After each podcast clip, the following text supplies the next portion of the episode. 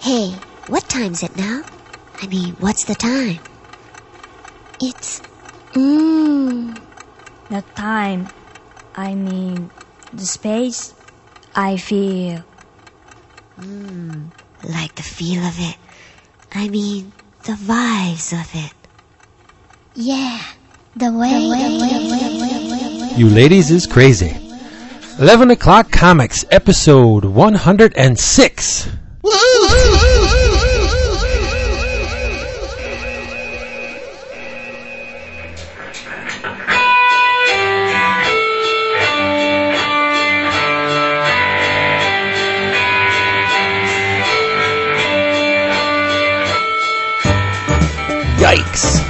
Somebody's making popcorn. Really? Yes, I smell popcorn. I can smell it from here. It smells delicious. Wow. Don't you hate it whenever the bastards do that at the office? You know, you Yes. Popcorn. They burn it. They burn It's like Oh, no. yeah. No, it's like it's like why don't you put fried bacon and make a I don't allow that shit. I'm not down with that. I can't, I mean, I, I can't eat microwave popcorn anyway, so the smell doesn't really bother me anymore. But I mean, when they burn it, it I. Why can't you eat it? I don't. Um, I choose not to. No, I. I it's, a, it's a religious choice. no, it's not. It's just. It's Not against nothing against anybody who does choose to No, eat it, that's but that's cool. I mean, no, I don't like microwave popcorn. I, I, uh, What do you I do, the really Jiffy Pop? I crank. No, no, I, uh, the whirly pop. stove top? The, the hand crank. Yeah, I do stove. I don't do the Jiffy Pop, but I, I crank. I crank. So three minutes later, we have. Uh, what is this hand crank popcorn of which you speak? I have I'll send you a link. Is like, It's- it's- like, is like canned, it's like canned bread that you guys eat out there on the East Coast, right? No, no, No, it's Stay- nothing- It's like Ohio or something. There's nothing East Coast about it. It's uh, it, no, What it's in just the holy hell are you all talking Oh about? shit, we are in the hole already. It's hot. It's fresh. Renee loves it. I mean, and it stays. These microwave popcorn, I'll eat it, and it fucking tastes stale right after. Right after it's out of the microwave, can't, Oh. can't deal with it, man. Sakama G, it's it's eleven o'clock comics, one oh six, and I am Vince B. Hi. Yes, you are. And, I, and I'm Christopher Niesman. I'm David Price. Yep. Indeed you are, and I am, of course, Chuckles.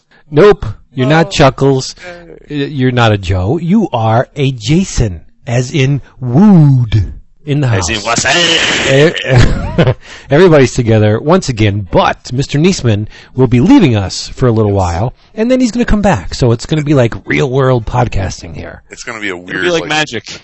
it's going to be like this weird meta episode, and, and on Monday you'll be able to hear where I go. Right. Best best 20 minutes ever of our show. Coming up. wow, wow. Oh, zing, Oops. dude! And- And I was just gonna, Jason. I was just gonna say, I, I, I mentioned you in another podcast this week. Oh, nice. Nice. Uh, uh, te- Don't I feel like a dick now? yeah, I No. gonna you should. You well, we should. could- these these first twenty minutes could be like a a condensed iFanboy one, especially if we had Conor on the show, because we'd be able to zip through that shit mad quick. Yeah. Mad quick. Yeah. We need to get Conor on one of these days. You know, but, uh, no, uh, but speaking of podcasts, I was on with uh, uh, Matt Burden, Templar, and uh, and Alec Berry and Joey for uh, Wow. Mat- Joey. Matinee Idols. We did uh, we did Jaws, and they did their Mhm. little introduction. And I said, "Oh, I'm Jason Wood." And I Nice. said, oh no, you're oh, not. very meta. And you know, speaking of iFanboy, those guys are everywhere. I was looking at the Flickr stream from James uh, Sims Isotope. Uh, he had uh, Palmiotti Nice. and Conor there, and Ron is in the photos. Yeah, it's Ron's LCS. Yes. Oh, unbelievable! Wow, that must be th- something really cool to have Isotope as your L- LCS. Yeah. That's a yeah. neat store. Have you ever Oh been my there, Vince? God, no, uh, you don't have to because the pictures tell the whole story. Just huge racks of books, and they're all stacked like a beautiful speakeasy library with chairs and mixed drinks and tiki cups. It's amazing. It's like where comics go when they die. Yeah, it's a, it's a neat, It's oh, oh, it's a awesome. neat store. I like Anyway. Another neat comic store is DCBS, and they they sponsor this mess. I'm rhyming. I'm rapping. DCBS sponsored this mess. They can offer you a huge, fantastic discounts, up to 75% off some stuff. Starts at 35, 40 for like the Marvel and the DC and the Dark Horse stuff and the Image, and then it goes up from there. 50, 75 off selected items. You can find out more at www.dcbservice.com. They are the best. Scoop up them huge discounts, and when you're done with that, go on over to www.summit City because it's getting close. Uh-huh. May 22nd, 2010. This year, it's a one-day show. 10 bucks gets you in the door. If you draw and you're an artist type person or you paint or you doodle or anything, you can get a free table. It's six foot long. You can fit a lot of product on a six foot long table. It's an intimate artist focused show. It's at the Grand Wayne Center in downtown Fort Wayne. And guess who's going to be there? I'm Who going dis? to be there. Tom Scioli, Tim Seeley, Steve Bryant, Ryan Stegman, Robert Aitkins of uh, G.I. Joe, Mike the Frig Norton, Atkins, but that's okay. Atkins, Atkins. I, I just call him, uh, you know, I call him Robert because he's sexy. Katie Cook, John Colsar, Jim Rugg, Jim Nelson, Jeffrey Brown, Hillary Barta, Woot, Gary Friedrich, Star Reach, and Ghostwriter, uh, Chris Burnham. Ben Teed, Andy Jewett, Zach Crucy, Adam Bessignoti. Everybody's going to be there. If you're anybody you're, that draws, you're going to be there. And it's going to be awesome. Remember, May 22nd. Be there. I just And- uh, I, booked, I booked my hotel today. Oh, you. DCBservice.com. Check them out because they're, they are the awesome sauce. Yep. On your comic Speaking of sauce, Right. speaking of sauce, See, we're in let's get her done mode yeah, because you gotta, right. you gotta take Uh, off. Drink roll call. Uh, Mr. B, why don't you start us out? Pepper Max. Woot. Love it. it's got the ginseng in it and makes my heart beat ever faster. And I just love comics even more when I drink this shit. All right, uh, David, pick us up. Wait a minute. Did I let us down? How did you? That, You can how just do you do- lie. You can lie. You can I lie. am drinking Yeah, let out. clean burning propane. There you go. Yep. Nice. Drinking champions. Yeah. Uh, from California, Dancing Bull. Nice red uh, Zinfandel. Oh, All right. There you go. Wonderful. Strong like bull. Grape. Mr. Wood. All right, Peppy. Uh, I, Good I'm idea. drinking some Diet Red Bull and vodka. Vodka. Yes. I like the vodka. All right. All right. Well, you should be. Apparently, we're all letting Chris down. We're all letting Chris down tonight. It's because he's not he's not interjecting. Usually it's like, ooh, that's a very tasty drink, or that's appropriate for this time of year. We're not getting anything. Yeah, I How gotta about- be Mad Jason. caffeine That- that- and that- mad that- vodka. That's all good. Oh, that sounds terrible. Ooh, no, great. No, All right, I am drinking. Uh, it's a, this is a new find for me. It is the Dogfish Head 60 minute IPA, and it is it is wonderful if you like a really hopped up beer. If you like you know really heavy hops, and uh, on the label it says the continually hopped India Pale Ale. And it is. They have a little little, little thing on this. Oh, it must have been on the uh, on the actual six pack. Um, but uh, they have, I believe, a a 60, a 90, and a 120 minute IPA, and that's basically you know part of the you know the the fermentation process and and and that kind of stuff. The longer, I guess, the longer it's allowed to develop at this certain stage, then the more hoppy it is. But this is their 60 minute, and it is it is absolutely delicious if you are an IPA fan. I thought So- IPA stood for it's pretty awesome. It is pretty awesome, but it also stands for India Pale Ale. Um, check out anything from uh, the Dogfish Head Brewers, uh, Dogfish Head Brewery. I found possibly the greatest tasting beer in the history of man this weekend, and it was the Dogfish Head Dragon's Milk, and it was delicious. Wow. I'm going to try and find some of that at, at some point. If you're a dark beer fan, this Dragon's stuff was milk it sounds was- good. Oh, it was nectar, man. It was awesome. They should All make right, one so called from the team Balrog's the Kraken. Balls. Yeah, Yeah, The yeah, Balrog too. You know. See, I was all set to bust your balls about what you're drinking because usually you pony up with those foo-foo drinks, but you're drinking ale. So I, I, I can't I can't get you for ale. Yeah, Oh, no, usually you did- it's straight fucking whiskey. That's foo foo. Capital foo foo. Anyway, all right. You know what? Last episode we neglected to mention someone who was crucial to the C dos y dos weekend. Who'd we forget? We forgot about the guy holding down the fort while we were gone. Dead Cow Aroma and his uh, sketch table twenty. table. Yes, his sketch table 2010 thread. That was re- every year when when the um, the majority of us leaves the out forum. town, yeah. Dead Cow Aroma kicks out with the sketch table thread, and he does drawings upon request. If you want to see Doctor Doom combined with Lady Gaga, he'll do it for you. And we forgot to thank him because that's kind of nice, you know. And I look, I I was looking at his drawings, and I, I wrote this because I didn't want to forget it. He has an unfettered, playful but, uh, style, but with a strange and dark, chewy center, like giddy simpletons copulating, and one of the participants is only pretending to be simple. hmm That's what his style reminds me of. Something icky going on, but it's fun to look at. Nice. And so we got to thank Dead Con Roma for doing that. That's very nice of him to do that. And he gets the, the people all frothy and, and fired up, and that's what we, we love. Are So- you are you are you all recovered now from from I was Pseudos. recovered. Pseudos. Pseudos. Am I re- See? Uh, yeah, I, I'm recovered. I I've been busy, dude.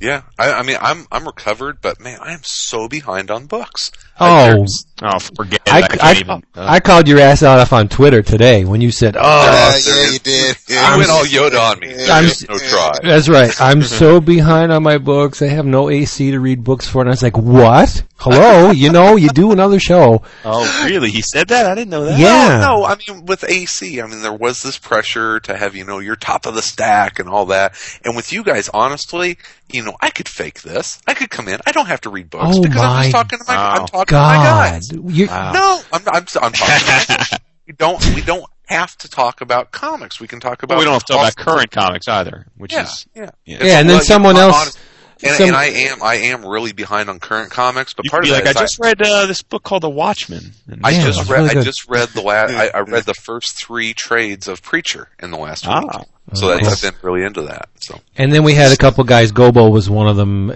they said, "Oh, you guys don't co- talk about um, new comics anyway." Well- And I said, "What? yes, we Oh, do. Yeah, we do no, too." Obo had the little winky though. He oh, was- yeah, he the was- Winky. Yeah, yeah, he Those was that big- Canadians. that's winky.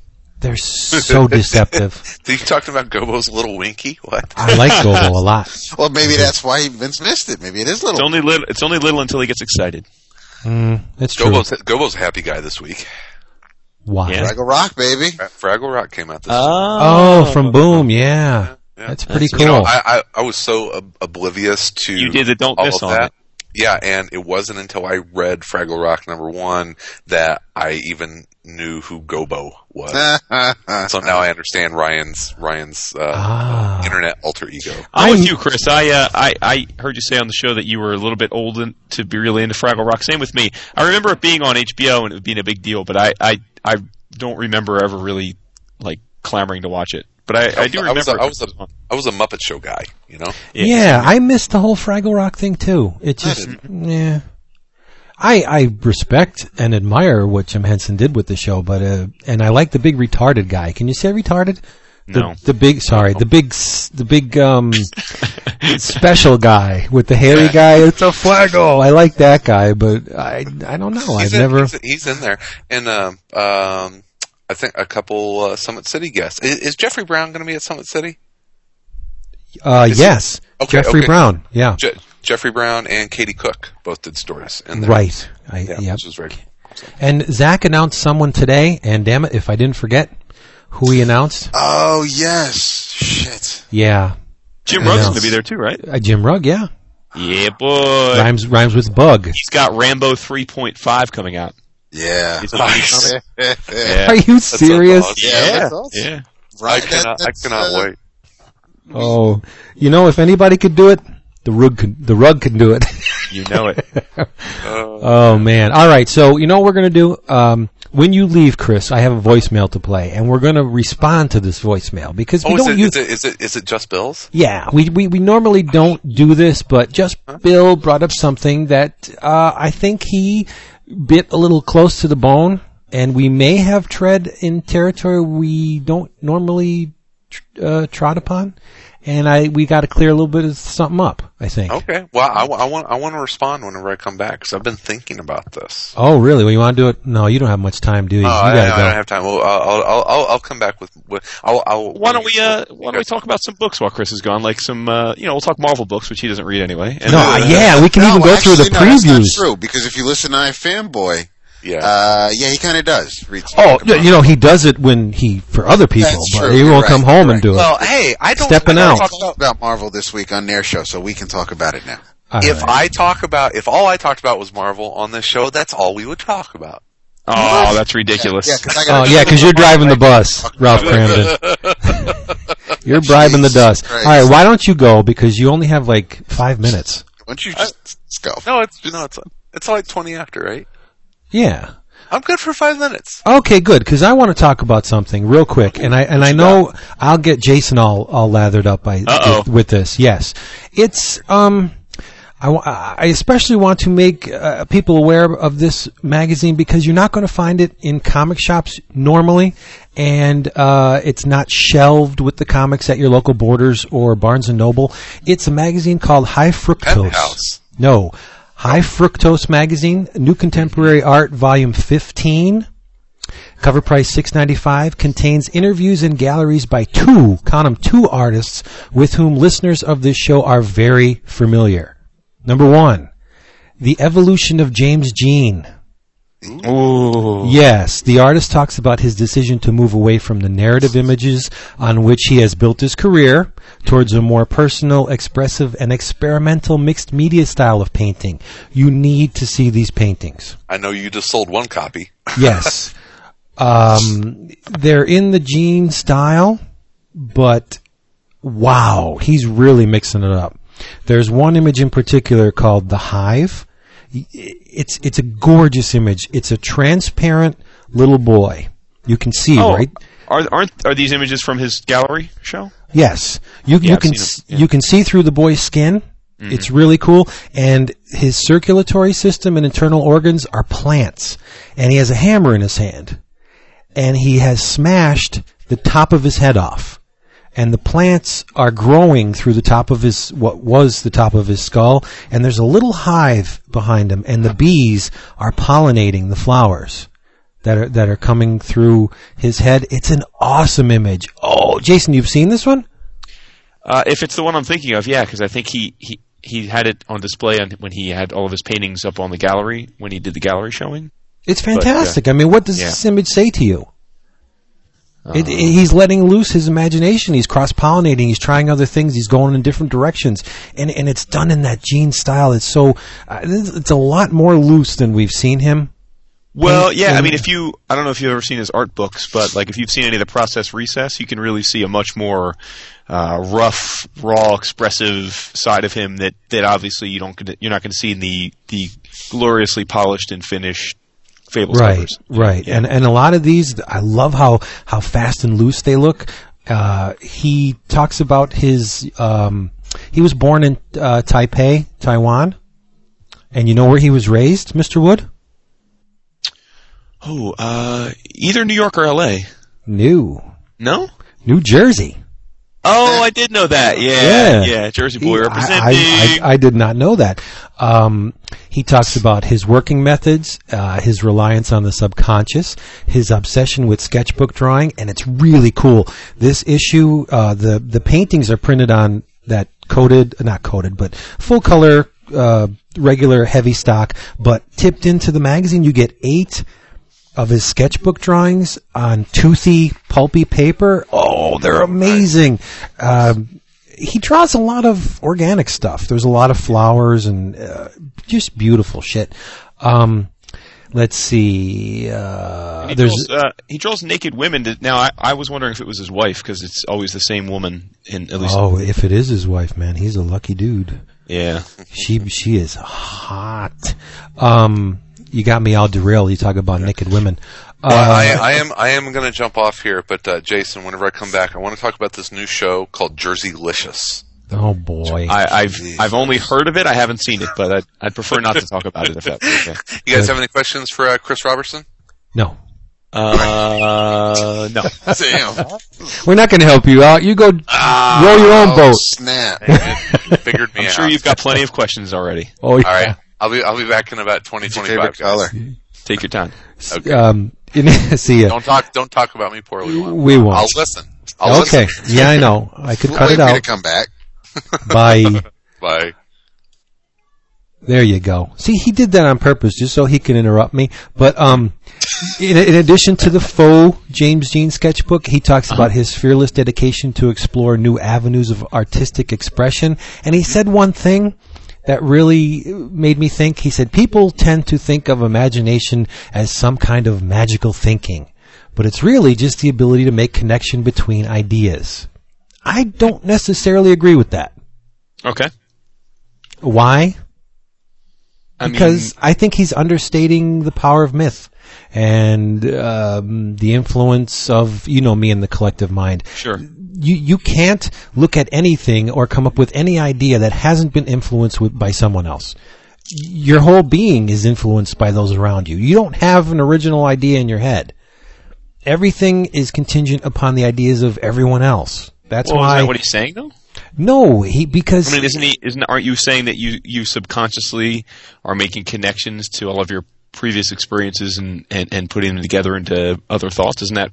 but it is. Saying is, it is magical. is the ability to connect things. Isn't that kind of the same thing? Yes, but it is it is magical thinking. There is a bit Oh, of oh. there is a bit of magic to it because now th- this is where I'm going to go. I don't know. I, magical, not in the hocus pocus, ding dong. Look, I pulled a rabbit out of the hat, but magical in the in the in the way that he's his will, his consciousness is taking uh, he's asserting it over everything he sees. So yeah, you do bring some of the external with you, but there is a little bit inside that you're adding to it, and I'm contradicting what I said, aren't I? Mm-hmm. Yeah, I am. What the hell am I thinking? You and James Jean are simpatico, is what it comes down to. I guess so. But he, yeah, well, from where do these ideas come? The external and the internal. But how much of it is internal? That's the question, I think. And and and I like to attribute it to that uh, almost um, magical type of. So, are you trying to say you think some of it comes from some innate place that? I think it comes. A lot of it comes from a repository of everything we've done and everything we've learned and everything we've experienced. You th- that collective unconscious. I don't know how we tap into that. And uh, where is it located? Who the hell knows? But there are some ideas that we draw upon, like Kirby. Where did all that come from? Did Jack have that kind of creative brilliance where he just pulled all that shit from his mind? No, he he listened to Stan. Stan told him what to do. Oh, kick me in the balls. Yeah, that's nice. That's nice.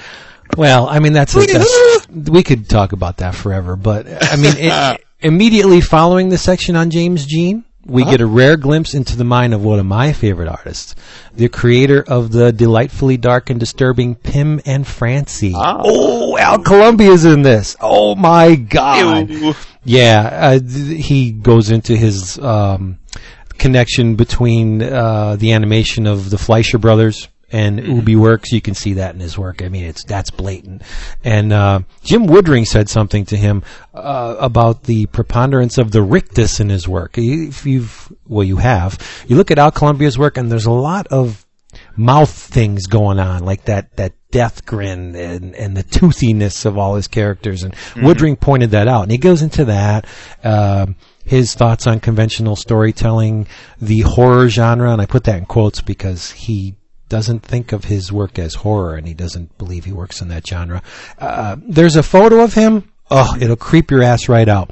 I guess when he's agitated or surprised or uh, on a high level of emotion, he rolls his eyes back. This is Al Columbia. Okay. And there's a photo of him in a chair with his hands on his knees and he's looking down, but his eyes are rolled up. Oh man, will it creep So he looks out. like you when you're having your O face on.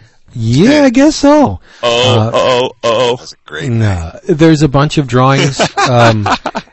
There you go, Dap. there's a bunch of drawings from Pim and Francie uh, in here that we've never seen. Uh, at least I've never seen.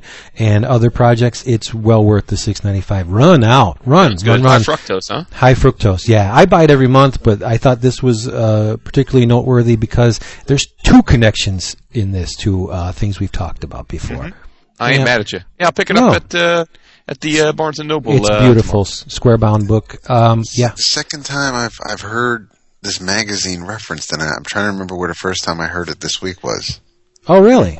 Yeah, Um, James it might not have been the same issue, but just just the title. I'm I'm trying to. It'll bug me all night, just like um. Sure, you weren't reading the back of your sody pop can.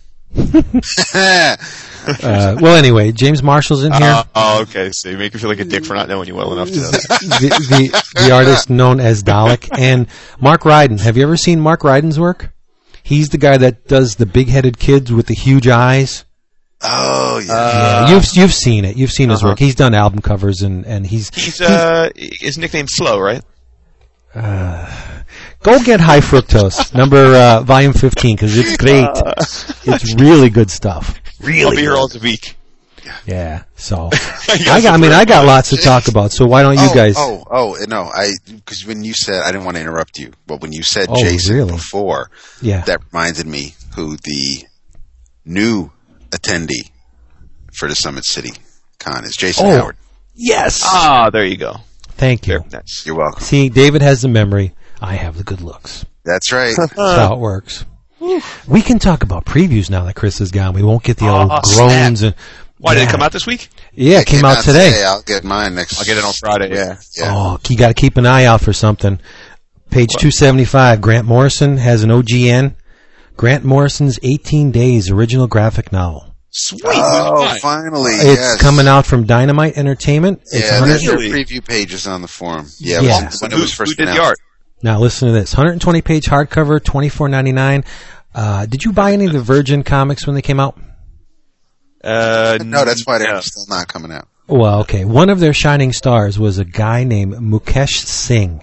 He did the art, well, on a bunch of their projects, but his last work for them, I think, was on Jenna Jameson's Shadow Hunter. talked about it back in the day on our Oh, show. this and guy, You were you- saying how people shouldn't discount him because it, even though it was a Jenna Jameson book, and if I'm Right. not mistaken, wasn't he nominated for a Harvey?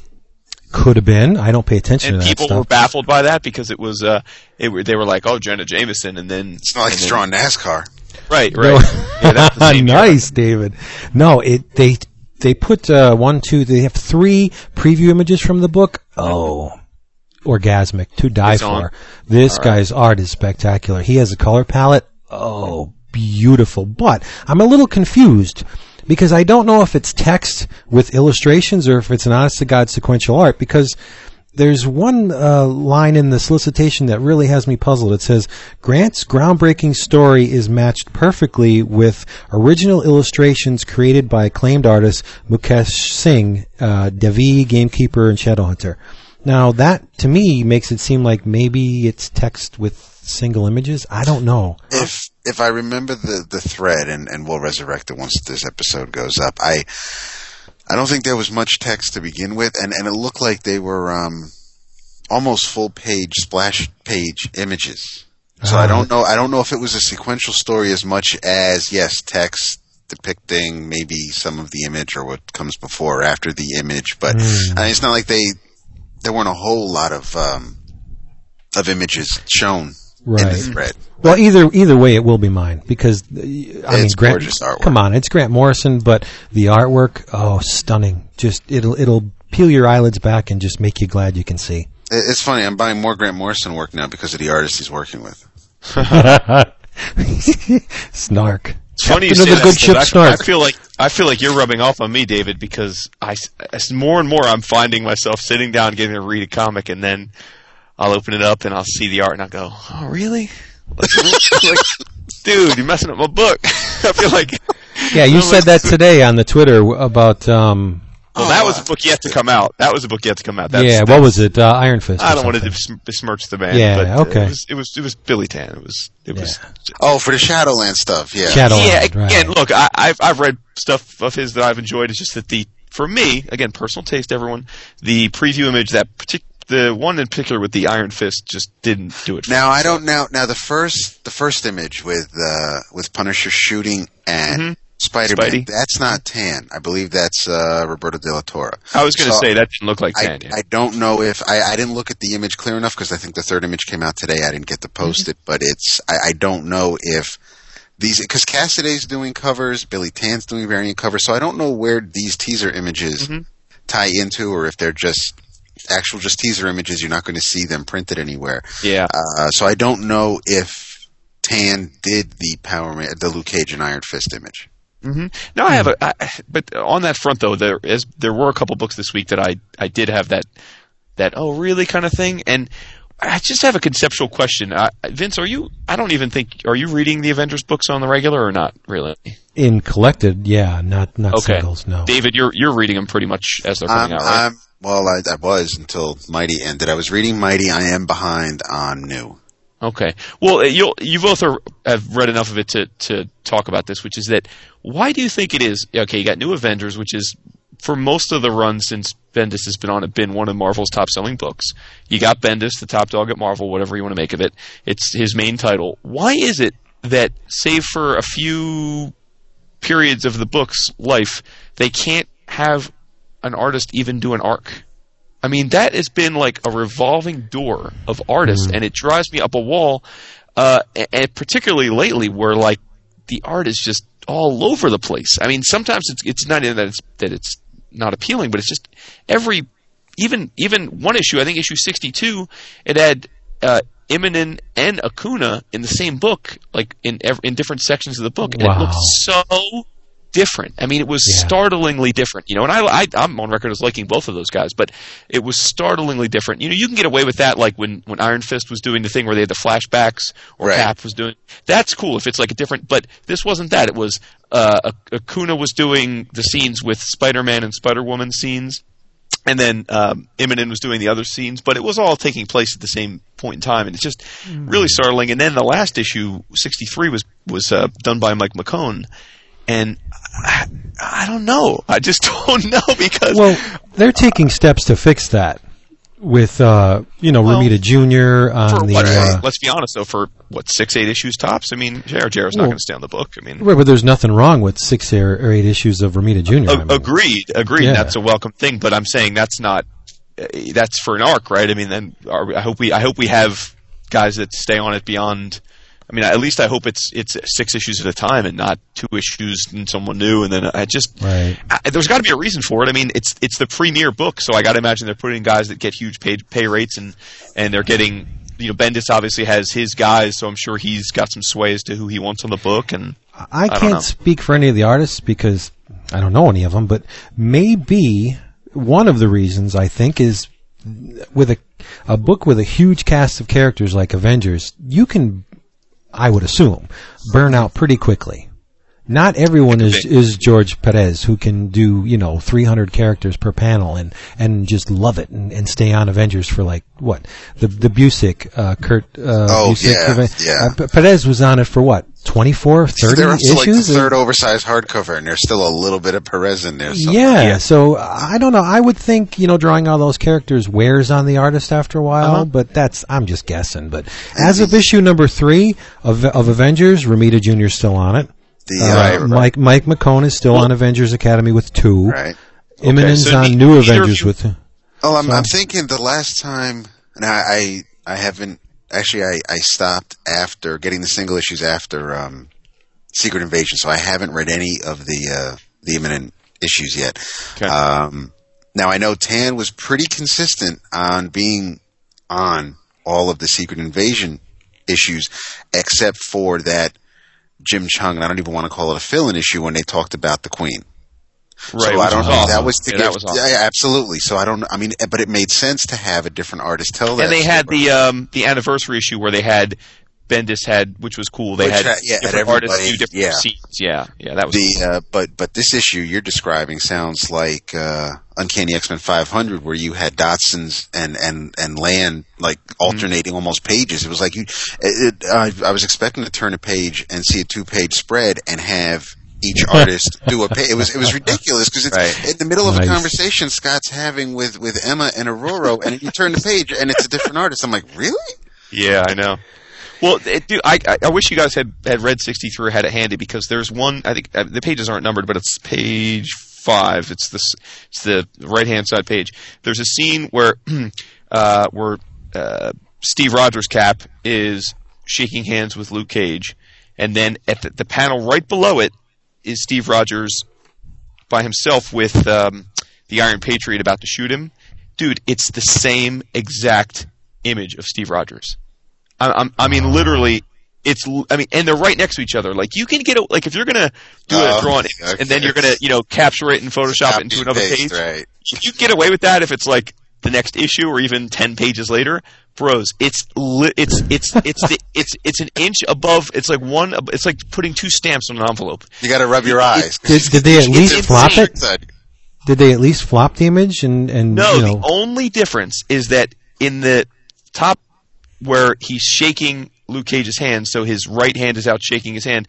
In the one where it's just him open, he drew the fingers open like he's got his hand extended. It's ah. literally otherwise. I it, it's absolutely without question irrevocably a copy paste. And well, it's maybe it's, Steve is moving a little slow from his That's, little No, that's trace what it through time. Yeah. it's just and again i don't want to go on a big rant here but it just was like really i mean I, like you said i mean in today's day and age you can't i mean you want to you want to save the image because you think it's a good image of steve cool but you can't throw that in three pages from now it has to be then an inch below the Yeah. others just See, it's I'm, just I'm of the that- opinion that they should. Ma- you know what really frosts me, and it, it, it happens a lot in Bendis's books, and I don't know if that's his direction or if it's just the artist making the best of their time. Whenever there's this uh, a sequence where characters are talking and they do the old back and forth with. Um, Mm-hmm. One character, uh, say in profile, and then the other character in the next panel, and then they'll go back to the first character in profile, the same exact panel. That kills me. Like you, you can't mix it up and do a three quarter or you know pull back and show them both in the Yeah. scene. It- it- well, why do you need to reproduce those panels other than Well, saving it's funny time? you say that because now that I'm flipping through it, three pages later, there's a scene just like you're talking about of Luke talking to uh, Jessica, Mm-hmm. and in the in the top scene, it's Luke standing there with Jessica, and you can see both their faces. In the next scene, Jessica, who's in the forefront of the page, has turned to look at Luke. So she's drawn differently, but now that I'm looking at it, it's identical again. It's Luke right on top of Luke. It's the exact Yeah. same pa- picture. Yeah, that bugs That's me. I mean, if I was doing a portfolio review and some guy came through with that, I'd be like, "You're not ready. Nope. Give give them some favorite is when candy." they, when they do close-ups because it's it, the scene's getting intense. So it's the same. Yeah. It's six panels, three on each side of the page, and it's Luke and Jessica. And then as they're talking, the camera's zooming in, and you see the lines break up and get thicker and everything. Because all they did, it, it seems like all they I did got to is just scan these zoom in. I'm going to scan these in and put them on our thread, uh, the show thread.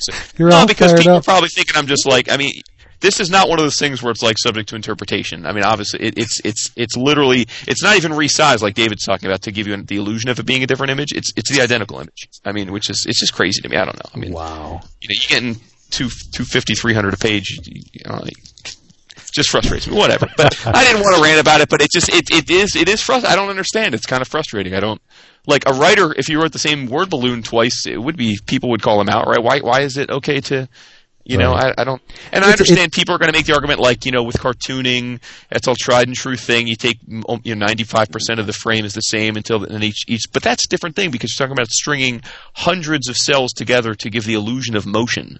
That's why, you know, that's different than, than what we're talking about on a sequential page, in my opinion. But Yeah, you're right.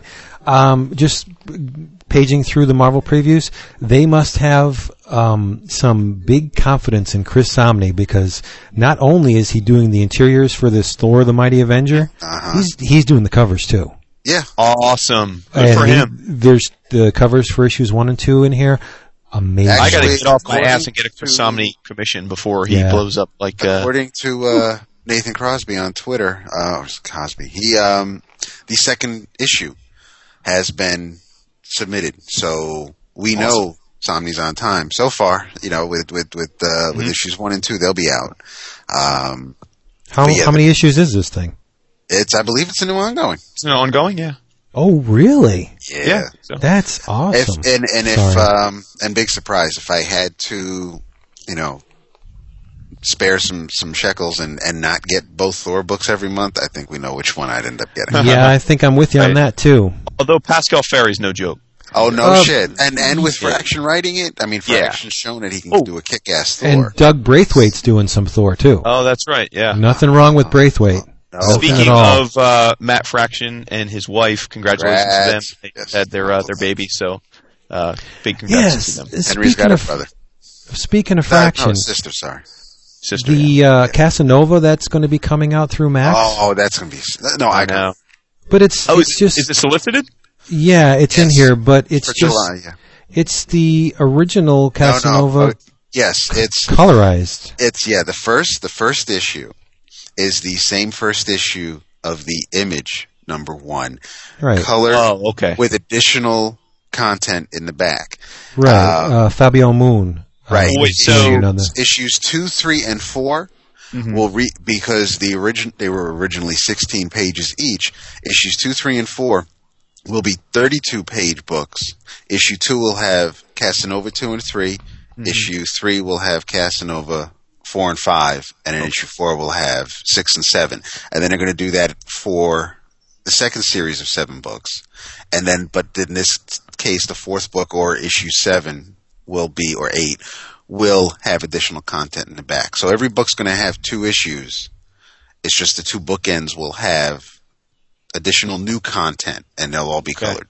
So, are is this all the same stuff then that was in the Luxuria uh, hardcover that The I first own? seven are, or, or not the first. Yes, the first. The first. Okay, because that was It- colored. it- well, it, it was spot colored.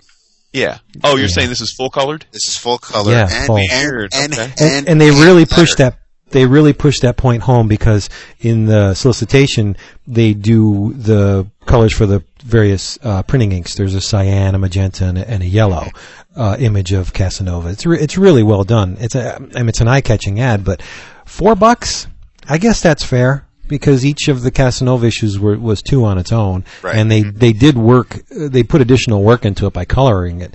So yeah, that that's And- fair. and I can't bitch about that and relettering. So that's cool. Well, Chris is back. Let's get him. Hi. Who are you? Hey man, how'd it go? Did you guys miss me? Yeah, you know, yeah. It took us a good twenty minutes just to get rolling because you were gone. So I bet. we, we I did the bet. drink roll call again, and we had to go through everything. Best, How'd it best, about best. Samnee. We uh, talked about Best- best- Photoshop cut and paste. Ooh. Uh, best 15 minutes of the show? And I We'll don't. see, I but I'm probably betting on it. The not. listeners will decide. Probably not. Now, okay, now let's do it. Chris is back. Let's roll with the Just Bill voicemail, and then we'll come back and respond to it. How about that? Okay. Hey guys, don't panic. It's just Bill. Um, long time listener, first time caller. Uh, you know, I'm I'm usually pretty far behind on the podcast, which is why I don't usually call the hotline, and because I figure Daryl will have beaten me to it and kind of expressed my point of view for me. But in this case, I, I you know I think it was episode 103 or something that I was listening to, and you guys started to expound this sort of elitist attitude towards your fellow comic book fans, and you know I I just have to chime in on that. First of all, I appreciate that you guys kind of look at everything like it's art with a capital A and all, but you know, and certainly there's certainly you know an art to creating comics or any form of entertainment. But for most people, I think comics at its most basic level are just you know first and foremost you know entertainment and something to escape into. Uh, and that doesn't mean you can't you know be surprised by something and see the art of it. You know, uh, you know it doesn't mean because you enjoy Spider-Man you can't enjoy Asterios Polyp, for example. But you know when you guys make these sweeping statements about your fellow comic book fans, uh, about them not being willing to try new things out of laziness, you know that kind of bugs me. Um, you, you're basically coming out and waving your your superiority flag over your your fellow comic fans, which I think does a disservice to them and you because I don't think you necessarily mean that. At least I hope you don't. But that's kind of the way it came across to me. And you know, while I agree in, in sort of a general sense, you know, when you're just talking about the the populace of the country uh, as a whole, not necessarily comic book fans, uh, I, I, I do agree that most people don't want to exert themselves too much in their entertainment. Um, it, getting back to just specifically comics, though, I think the one big major factor that you guys ignored in this conversation is the thing that Daryl and I ha- harp on all the frickin' time is the the price point of these freaking comic books. You know, it does not leave room for the kind of experimentation that you guys are looking for. That you know, at least not at the level that you guys would like to see. You know, not everyone makes that mad wood money. I wish I did, but I don't.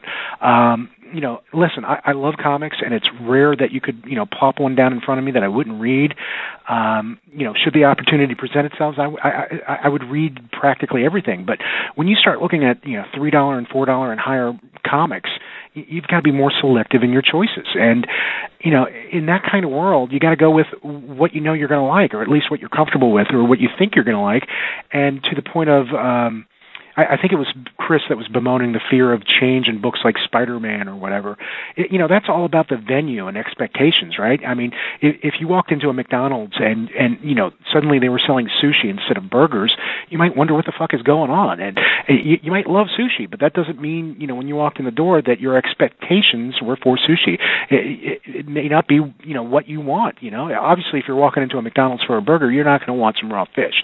And you know, before somebody chimes in with uh, you know, you're you're getting better than what you expected. Well, you know, all I can say to that is, you know, there's there, there's there's a time for say a three course meal, and then there's time for bubble gum. You know, both are tasty. There's a time and place for both, and uh, yeah, I'm I'm I'm kind of going overboard with the the food metaphors. I I think I'm hungry. My my bowl of cereal that I usually have this morning is is not to be had because I, I finished the box and didn't realize it. Now I have to wait for the cafeteria in the the downstairs of my office to open up so I can get something to eat.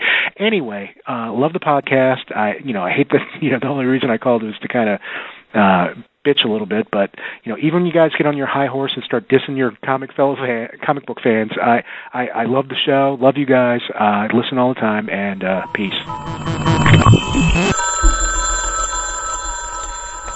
Okay, and like I said, he did um, hit a little close to the bone. I, I don't go back and re-listen to our episodes when they're done. They're gone. I forget about them. It's over. Let's move on to the next one. But he uh, This was about Shield, right? When we were talking about Shield. yeah, yeah. He Yeah. he he did use the elitist term, and I guess those that don't know us could kind of construe that maybe Bill we were a little bit. No, no, no. That's the point. Oh, and, maybe, and, and maybe Bill, we were. Bill, Bill wouldn't have called if he wasn't a fan of the show, and he wasn't Right. every week. So yeah, was, maybe we were a little bit too big for our britches and, and looking down our noses at our fellow comic fan. But uh, reading comics uh, as long as we have, we can recognize a book that says "Not long for this world."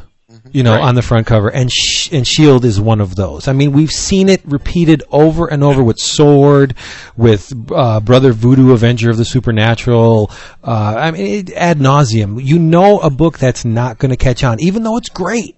I mean, you, know, when something lights a fire under us, chances are it's not going to light a fire under most people, and that's not to say that we're elitist or that you know we we it's, like. it's it's just it's disappointing. It's disappointing whenever you see something that's really good that it's like, man, more people should be reading this. And if we if we weren't so passionate about comics, we wouldn't. It, if we didn't care, we wouldn't care. Right, but again, to to use the elitist term with us, I think is a little bit unfair because I'm the guy who reads Bean World and Sonic the Hedgehog and John Stanley's stuff and the wacko self-printed comics in, that somebody's doing in their basement. David has a love for all things Archie and Jason's down with the Deadpool and Chris is just nuts. So, you know, we, we do go into areas, unexpected areas and we just love everything. So it, no, it wasn't uh, a hoity-toity elitist attitude. We just can recognize when a book is not long for this world, and we just wanted to generate some enthusiasm. And yeah, you got to admit, people are lazy Yeah, I in mean, in I- I every think- aspect of society, though. I mean, Right, I it's not just say, comic fans. I, first of all, I think it's it's. I'm glad that we did go off uh, off plan here and actually address this particular voicemail because, as you said, you know, we we all know Bill personally. I consider him a friend, so I, Mm-hmm. I know he he wouldn't have called if he didn't really give it some thought. And I so I didn't take it as an overly critical. No. Um, you know, uh, It wasn't a he wasn't chiding us, to put it that way. He was more sort of like like a buddy would say, "Hey, I don't know if you meant it this way, but this is the way it came off." So, Right. um, so I did. I went back, like you said, Vince. I went back and listened to what we said just to make sure I had clarity as to what I thought he maybe was misinterpreting and what maybe in the heat of the moment we were saying that maybe we didn't mean to say. Um, I could definitely looking looking back on it outside of the the being caught up in the passion of it. I I could see where it would have come across a little bit that way and. Um, I'm of two minds on it because I, I don't, not going to apologize for the fact that I actually do think there is a lot of truth to the idea that we, and I use, I use the collective we, I think everyone, myself, you guys included in, in this sometimes, we all in, in, in our society can be guilty of, of, of being lazy and going with what we particularly are comfortable with. I, I just think that's human nature. So I, I, I think we did, at least I, for my part, I certainly did mean to an extent that uh, it is frustrating, and I think history has proven that comic book readers, as well as many other people that consume many other types of things, um, are in aggregate loath to try new things. I, Right. I, I don't. I, I meant that, I, and I think Chris meant that when he said. I, I, I think that is But true. it's, and I, and I, I right, don't it's not just my- it's not my- just my- new things though. It's it's they're loath to challenge themselves. Yeah. I- in, I- in, I- in I every that- avenue of that- entertainment. But Look see, at the popular point- things, though. But you my- music, my- film.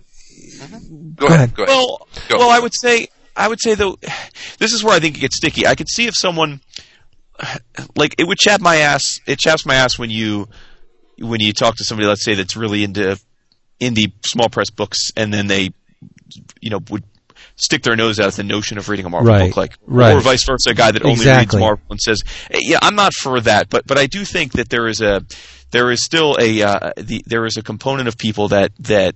Um, would very much like new things, but they just either for whatever reason don't have the impetus to try them. And and I would again, I, whenever I speak so demonstrably about something like that, uh, I also hope people know, and if they've listened to the show long enough, they do. I was like that. I mean, I spent 20 plus years reading Marvel almost exclusively, and it's not that I've really changed more than the fact that I'm just willing to try new things because I have friends now that read other things and have introduced me to other things and maybe I'm older and a little more curious and you know maybe I've but but for whatever reason so I, I get that other side of it. Like I'm not I'm not acting uh, like a reformed sex addict who says oh you're I can't understand how you how you could be like that. I, I get that.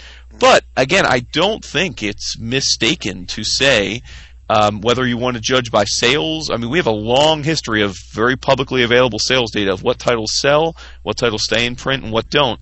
And new things, and I'm not, see, I think people, maybe Bill took our, our admonition of new with quality. I'm not suggesting that the average comic fan won't try quality, because I think the Hulk and Avengers and, and Justice League and Fables and are, are all quality. What I'm saying is I think in aggregate enough of us don't for whatever reason, try new things. And it, it could be, as he said, because they can't afford it. It could be because they have Right. a budget. It could be just because it's what they're used to. It could be because their comic shop doesn't have the stuff. It could be any or all of those It's a things. lot of reasons. It's a lot But of reasons. but those reasons, it's hard to deny that we're a pretty insular niche medium. And to be fair, the the publishing companies sort of it's self perpetuating, right? Because their characters and their IP, and you know, Cap, Steve Hey, Rogers is going to stay dead, and you- Bat- you look- Batman's not going to stay dead. It's because they have to character and protect him. And Peter You look, Parker had you, look to, in, you look in a DC comic book, and if there's three ads in that book, it's going to be an ad for Wonder Woman, an ad for Batman, and an ad for Superman.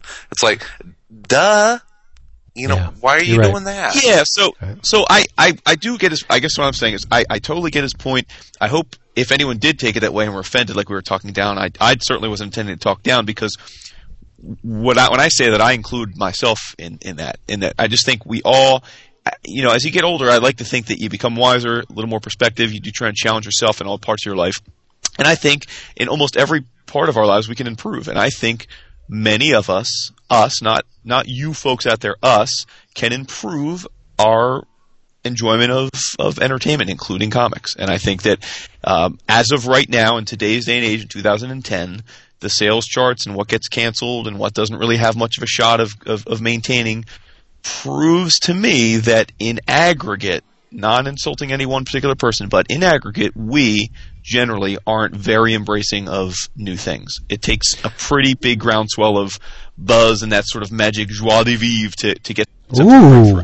I like that. But you know what you talked about, Wood, about the um, the uh, hardcore indie followers and their they're thumbing their nose at at uh, the mainstream books. That happens a lot. And, and two of the the the blogs or or news sites that I frequent every day. There's uh, the uh, Comics Comics blog, which is really which is really the mouthpiece for uh, Picture Box, and Tom Spurgeon's Right, uh, com- comics reporter.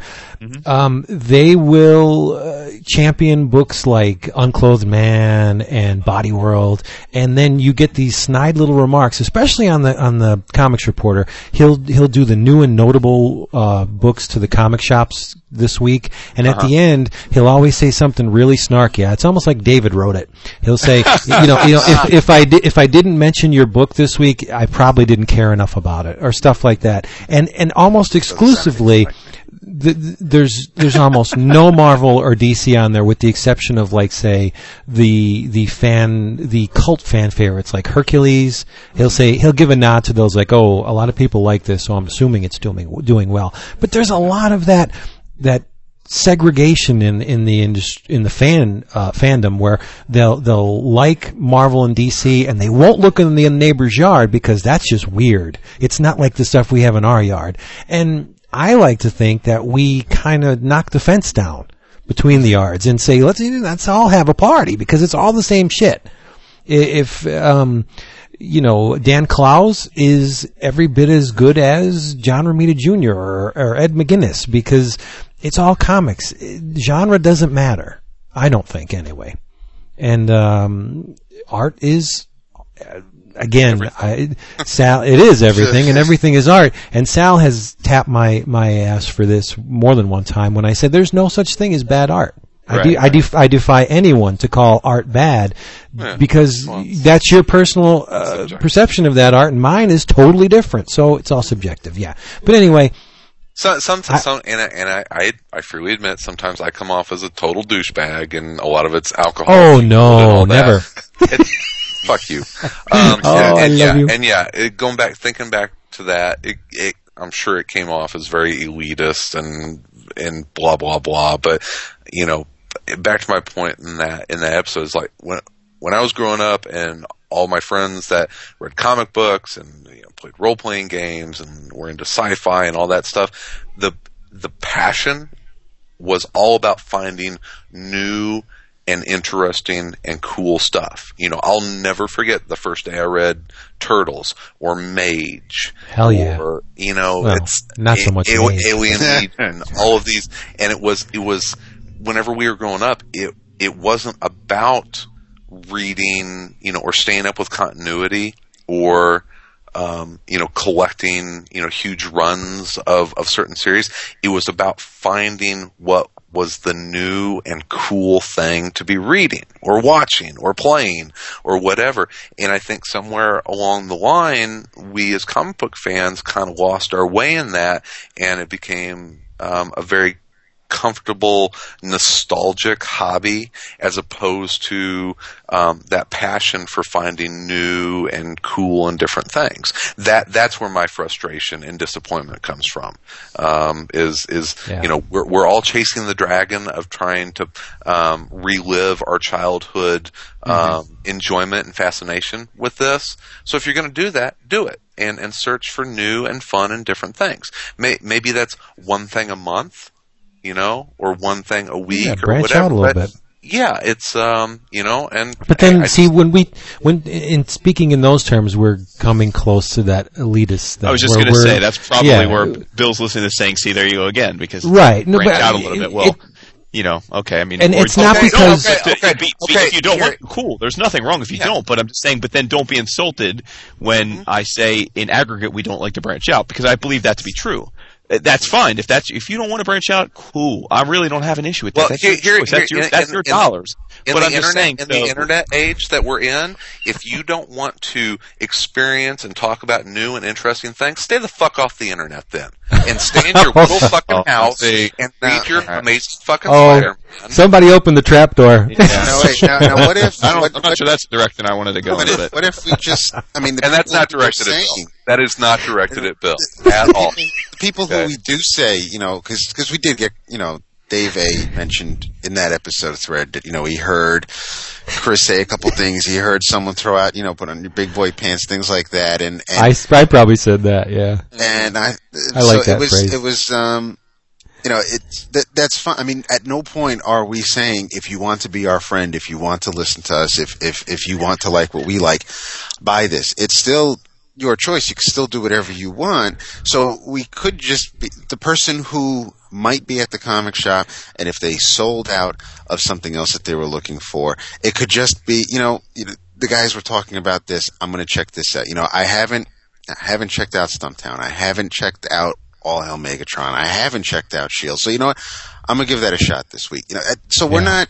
It, it's just we're we're we're still just four dudes talking to each other, and By speaking about a book that we like, we are inserting a virus into fandom.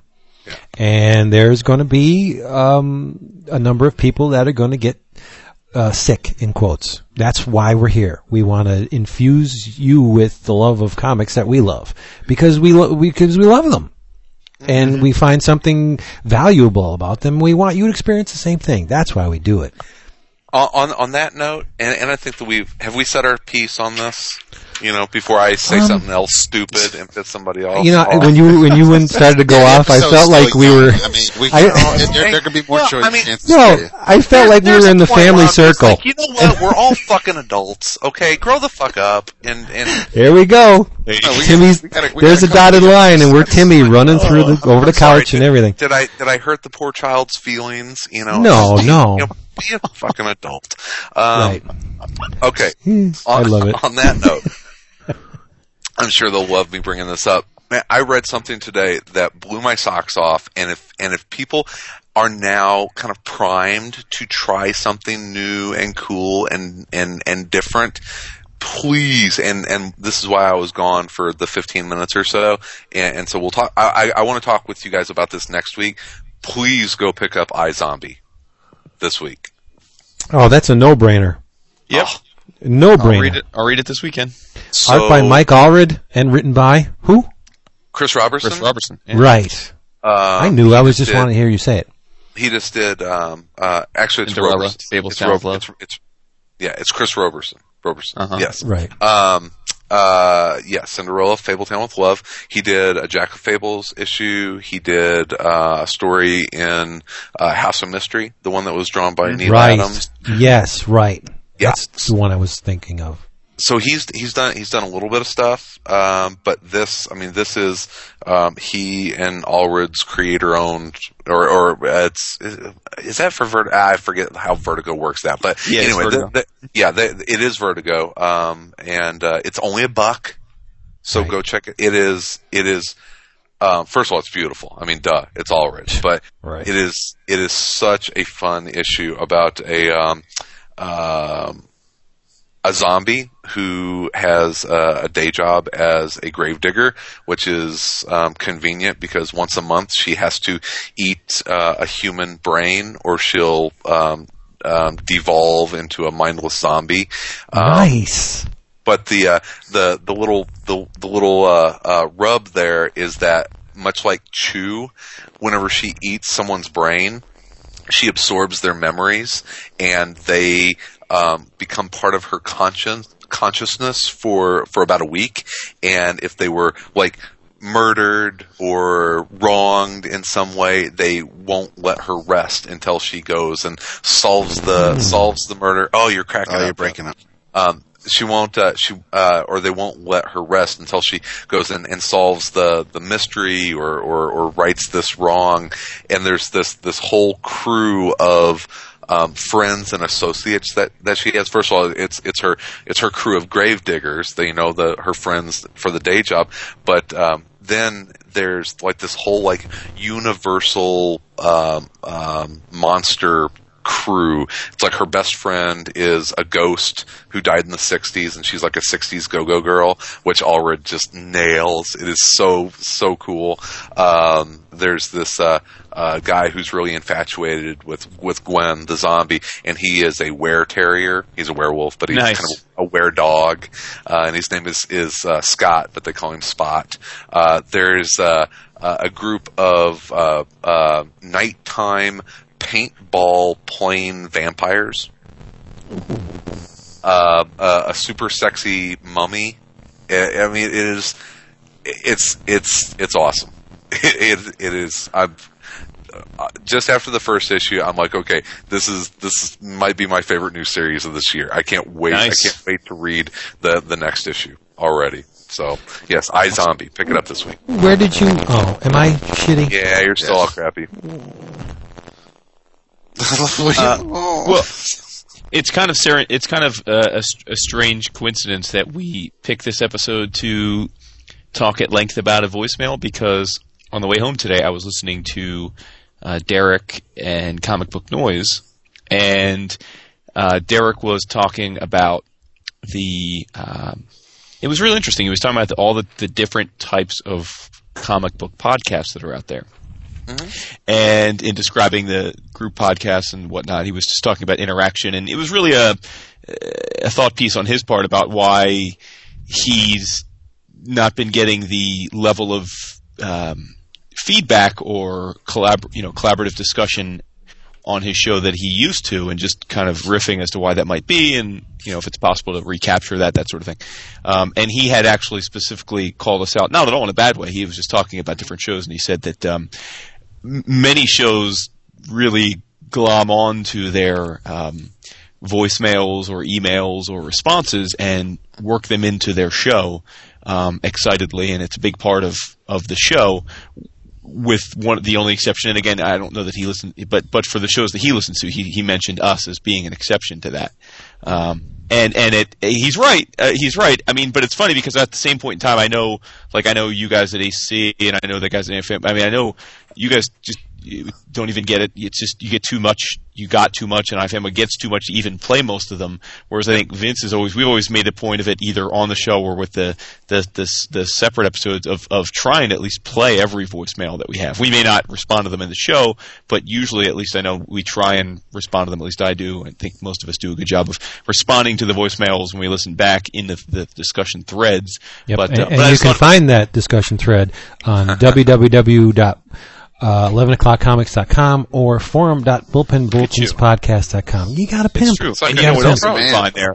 You know what else you can find there? You can find Derek Coward's comic book noise threads. That's right, because Oh, he's he's in the house with us. Yeah. That's right. So I think uh, it was a good episode, and and uh, I'm going to certainly try my part to uh, to interact more. Although to be fair, he said he only people that interact with him these days are other podcasters, and I was going to make a joke. That's because we're all podcasters these days. We're all Yeah. podcasters. Now, um, But, the- you know. for the listeners, if if you do like us hearing us reply to the voicemails, come on the thread and say so, and maybe we're we'll kind of we're on the we're on the forum all the time. all the time, and maybe we'll make it a regular thing because that is there's a preponderance of comments. Uh, either on the forum or in the iTunes reviews that we don't respond. Wondering why we don't respond to the to the listener emails? Well, because we like to res- we like to reserve that f- Because for it's a the- pain in the balls. That's why. it, it is Something Well, it, to be fair, it's- could it- mention, or I mean, it's, it's at times it's it's a question to us that either we've already answered Right. or uh, it was brought up on the forum. So at times it could just be a question to other forum members. But Right. the way But it- the show is made, it, it- we can't you know Right, flick it's a button and and listen to the voicemail, then I'll comment on Right. it. It's, Right, that's what I was going to say. I think for those that are listening that don't know or maybe don't get how each show produces differently, the way we produce this show is it's relatively um, difficult for us to work in voicemails without some preparation in advance. And as right, because know, we don't have a Skype is script, so- horrible. yeah, Right. So, so like in the case with Bill, that was in, in a situation where David actually explicitly, because he handles gets the voicemails and has a file, he explicitly called us out to, and sent us the file and said, "Why don't we listen to this?" And we're going to discuss on the show. Whereas normally that would be, I, mean, we, I guess theoretically we could do that each week, but that would be a, you know, to be fair, it would be a lot more work for for uh, Vince to to a integrate those when he edits. And and, and there is kind of a blessing in not responding to them because the one last week would have frosted my ass something fierce, and I probably uh, wouldn't wouldn't have been very. Um, Oh, ho- yeah. yeah, uh, very very nice about it. So I, I that's why I was glad that we didn't respond to that one. But if if we can always single out one or one a week or one every other week, and and and if if that's what you want to hear. Yeah, What, what no are you? Are you playing ping pong? that sounds sorry. like it. right? Sorry, sorry, sorry, sorry, sorry. Yeah. Jesus. Pop popcorn. No, I'm putting putting away all my. Sorry, I'm I'm I'm multitasking and making a racket. I apologize. Nice. That's- you have to how, apologize. How how effing unprofessional of me. All right. seriously. Let's move on with new stuff. I want to hear. Well, oh, see, you said Oh no! new What do you got, David? Yeah, no, no. I was no, going to say fanzine flashback, but you said new Oh, stuff. no, no, I want to hear this. Always time for fanzine flashback. Do it. Uh, this is from Comic Book Artist number 15, published by TwoMorrows before they Oh, moved to. Top Shelf. Cover date November 2001. One So, second before you um, get into it.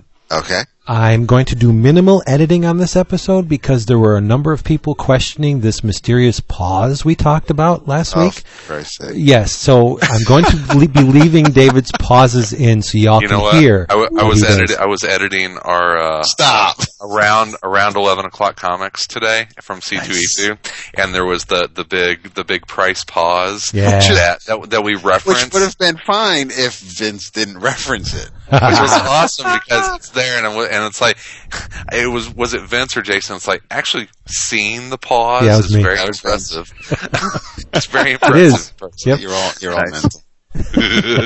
um, okay, so uh, cover date November 2001. This is the Love and Rocketeers, the 80s Vanguard issue.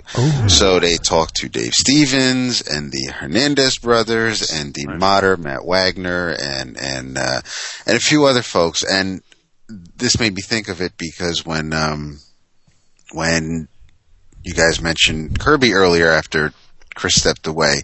Um, the main the main reason why I took this issue out is because I wanted to talk about a couple of the letters pages. But um, in an interview with they talk to the Hernandez brothers, but they talk to them separately. So so there's an interview with Mario, then there's an interview with with uh, with Gilbert, and then Jaime. So you um, in the interview with Gilbert, he talks about how um, Jaime went to college, and that was when he um, he, he has this innate ability that very few artists have to be able to draw really well from his subconscious. Somehow, when he went to school, it unleashed that. It's not necessarily that the school taught him how to do that.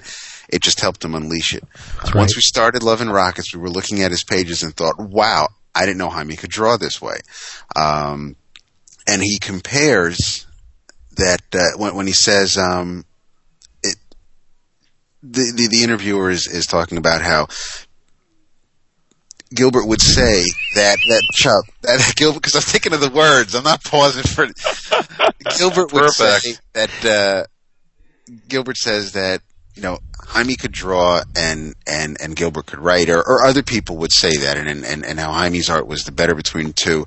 And and some people just thought no they they did each of their thing each of their stories just exceptionally well but because they were different storytellers it, everything worked out that way but Gilbert says that that's kind but I'd have to agree with the people who do say that Jaime draws better than us says uh when you know when when you talk about it Jaime has it Moebius has got it Jack Kirby had it Roy Crane had it. They have something we don't have. There's something that pours from their brain into their arm, and no matter how much we learn, we can't get that. Bullshit. Bullshit. Whoa. I, I, no, I, I think he's just being humble. Gilbert Gilbert has it. Yeah. and and, Well, and so being humble, and from from what little disagree we with the sentiment in general, or you just no, I disagree with the, doesn't have it? him saying that he doesn't have it. No, and Okay. Mario, what we've seen from him, he has his own little special thing too. But Oh yeah. we haven't really seen a lot from He Mario. was- but Gilbert, they- they- oh my God, come on! They um he was talking about what he had available to to his inking during um during some of the Love and Rocket stories, and he was talking about how he would um whatever he had available, he would um uh let's see, he was inking with a crow quill. Um, he had uh the the errata stigmata stuff that he did with uh, Mario. He says I probably inked that with a sharpie. Ooh, Just saying, anything that really? he had, yeah, and he says, and that's why, that's why that those original pages look so bad because the the inks don't Right. age well and Right. into the page and everything. But yeah, I mean, anything he could use, whatever he had available to ink with, is is, is what he used. There, there was is- no That's fantastic. um, so yeah, so the main apparently they um, the issue prior to issue fifteen, they talked about Thunder Agents and the various um, versions, volumes of, of, of that series. But um, Can I interrupt? absolutely, I just want to answer Jason. Do do I? You asked me about the it in question. Do do I Yeah. think that some artists have it and some don't? I think I think all artists have it. It's just that there are some that have a crystal clear it, and some of it is still layered in murk that they haven't worked their way through. Like Alex Toth had it, Okay. and and Do Kirby you think? you know, there are some guys that are still developing that graphic identity, and that's hard to bring out. So it's maybe a little cloudy or or obfuscated by by lack of increased pages. I mean, the more you do it, the closer Right, you get you yeah. get to it. Here, here, here's here's an And- example um, from the day I met him to now. Dave Wachter Sure, sure. has developed Can- it. Right. Dave didn't always have it. right. But But now he does. time with yeah, yeah. Yeah. Yeah. that Howard the Duck. about If I had him Oh in the my room, I would have choked the That makes shit out of him. Sad that yeah, Howard the Duck. It- And it's fantastic. It really is. yeah. Now, but yes, but can artists lose it? Oh, Oh, of yeah. course they can. Oh, yeah. Yeah. I was going to say because uh, there's plenty of examples of that. This is the only time you'll hear me say this, uh, and I, and I, I shouldn't because I'm being recorded. But there was a point in Jack's career when he no longer had it. Yes. Hey, I mean, it got it got tough at the end for Wally Wood. You know, it's Yeah, but Wally was still in control of his uh, faculties. I, I think there was a point where Jack should have just stopped. yeah. and it, it was really late in the game, even after the Pacific stuff and the the top stuff. Oh, Yeah, there's. I mean, I love it because it came from his hands, but there's there's a point where I just would have said, Jack, please just back away. Just, Yeah. just just back stop, away. just stop, yeah, stop. yeah. but I didn't say that. Someone was controlling Yeah, me. It did not right, come out yeah. of my mouth. It went from someone else's brain to your arm. uh, well, since you mentioned Toth, remember the uh, little movie known as uh, 1941? You betcha. Who did the graphic novel of that? One of my favorite graphic novels of all time. Oh, and, and Woods too. Yes, of course, because it was Rick Veitch and Steve Bissette. I Yes. love Oh, it. nice. Yeah. Uh, so oh anyway, yeah, Alex Toth sends a letter to the editor. Uh, in in response to something John Workman said in an earlier issue oh, check that out. about my on-off status with the early Steelberg in quotes, and it's S T E A L epic 1941. I was tentatively on until its adaptation dash script, or maybe its actual shooting script, was received and read here, and that deal, children, is when I bailed. Uh, like the movie shot from its pages, it was a flipping train wreck on all levels. I oh wait, think he's talking about the graphic novel. Yes, he was he was asked to do it. He was he was set to do the graphic novel. Read the adaptation and said hell no, or as Jason would say, oh, Hells hell no. I don't know if I Uh, want to hear the rest see. of this. Um, Oh, I, was- I was trying to give it a fair read, but nope, it wasn't my cuppa. He's even talking like Jason. So I sent it back, said no thanks to Julie Simmons or, or Workman. Can't recall that now or any phone chat about why. The Looney Tune script was why. I, plus I believe, uh, the time factor for it, a book length bomb to be done to sync with the release of the movie was too much, was much too tight for me. As for my coloring it, I have no memory of such discussions, uh, but John Julie could be right if when time allowed and the work itself inspired extras. Like coloring my own doodlings for print, yes, I was up for it, but again, I don't recall. In fact, I've yet to color directly my own work. Oh, I've so re- he's he's not responding to the Bissette and, and Veitch book. No, he's no, no, no, responding no. to the He's script responding- for the graphic yes, novel. Yes. Oh, okay. On why, on why he didn't do it. Because when you said it's a train wreck, if you've seen the 1941 graphic novel, it is I a train wreck. is. Yeah. it, it's all over the place, but it was calculated. pretty. It was designed to be that way.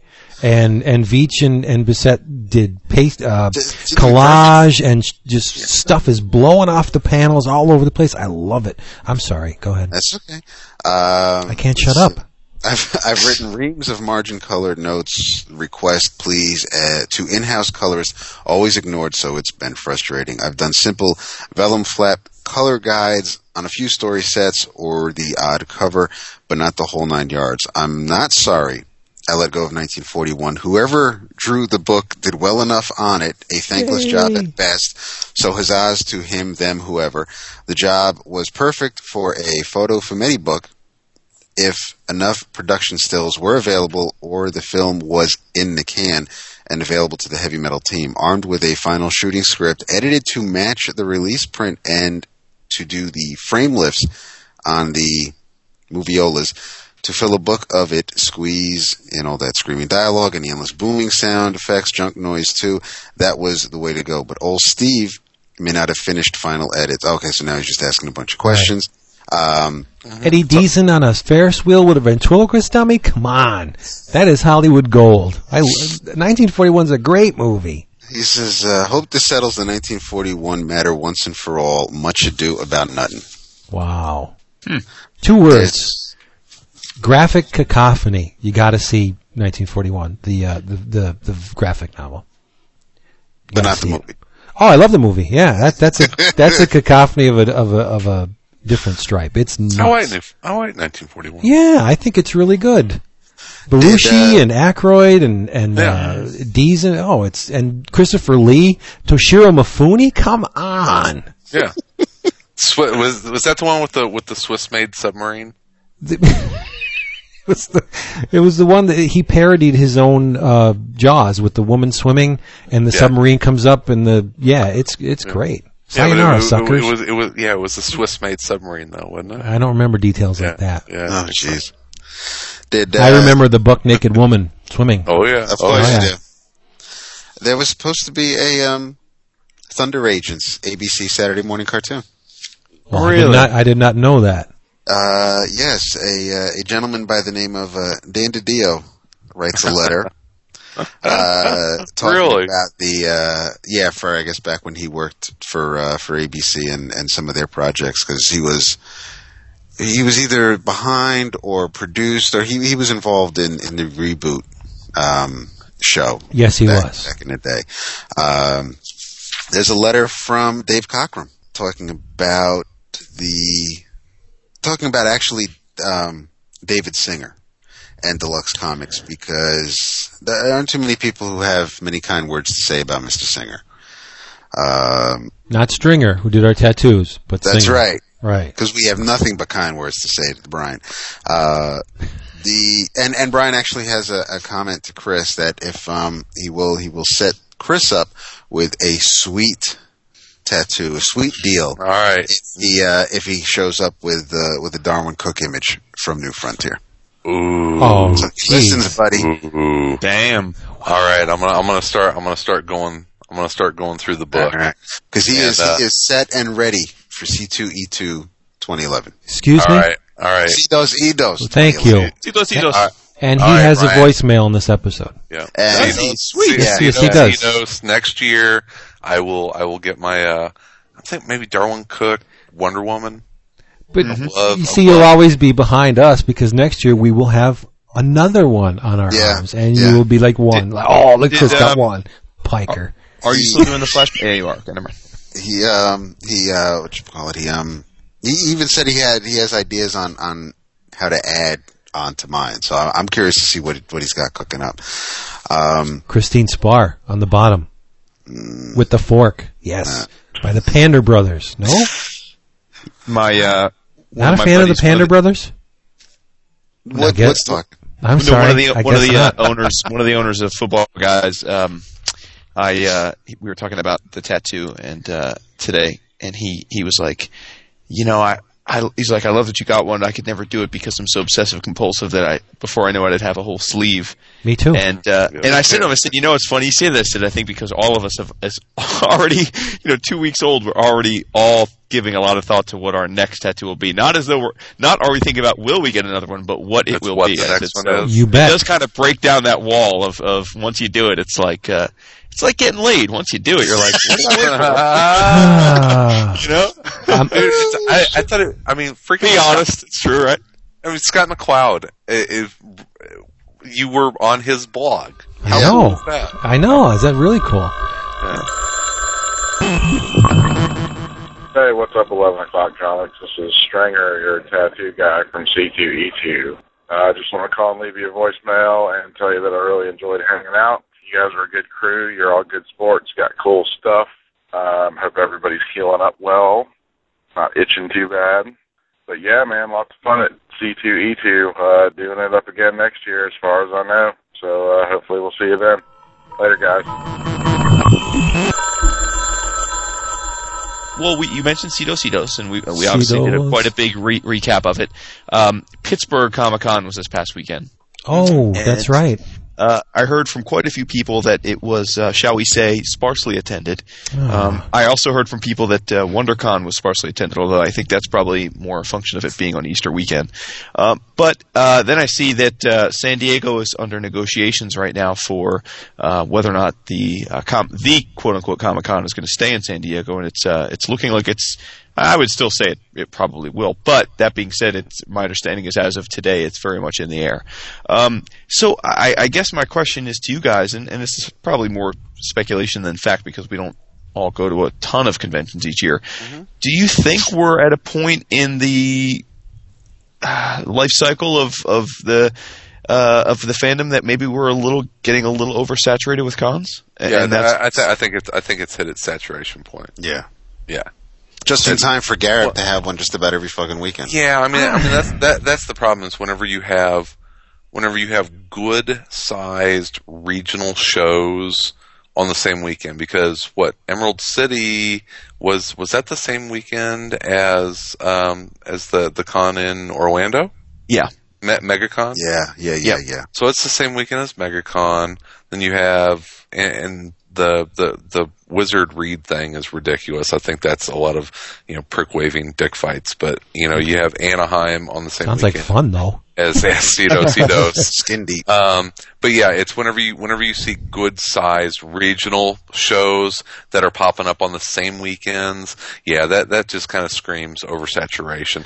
That and, you know, kind of what I feel is for for a lot of these things, they're if they're going to be pop culture events, they've got to have they've got to have a substantial Hollywood presence, and there's only so many appearances that folks in that industry can make. So yeah, it gets spread thin.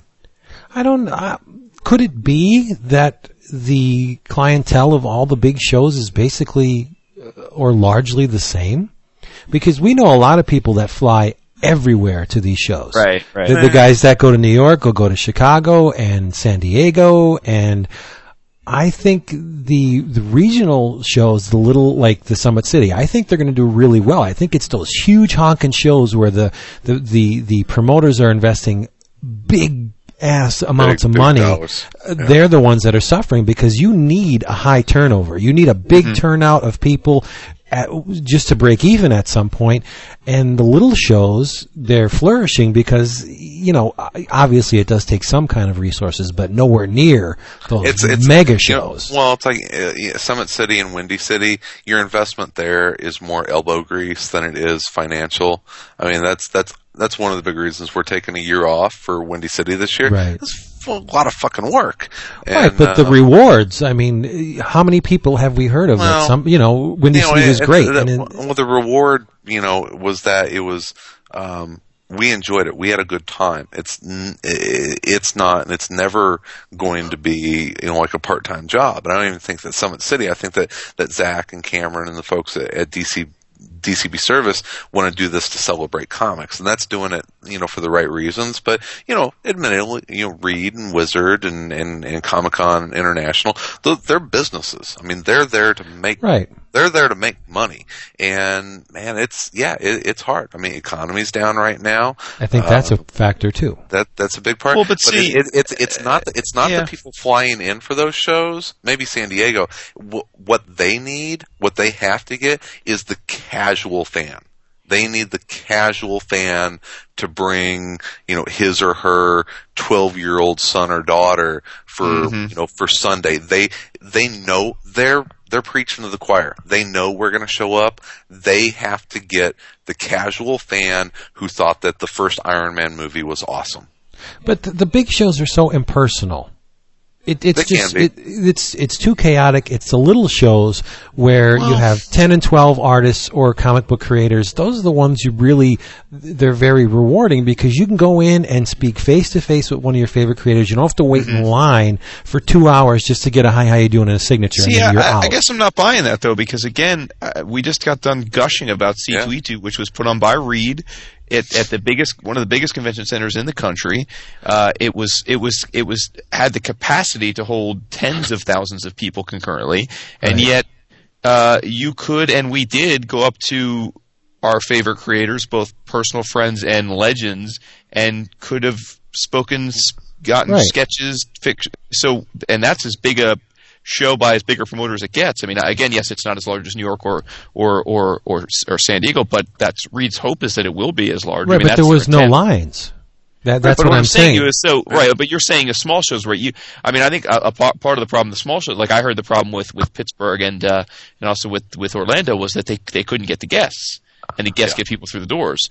You know, they can't, they couldn't get you know, quote unquote, you know, the Bendises or the Stan Lees or the, you know, the, the, the DC Nation panel. They couldn't get the Morrison, you know, they couldn't get the guys that, that and what what surprises me is when I hear that that's where I get confused because I would agree with Chris. I would think a show makes big gate when they get all the casual people because you know if there's Yeah.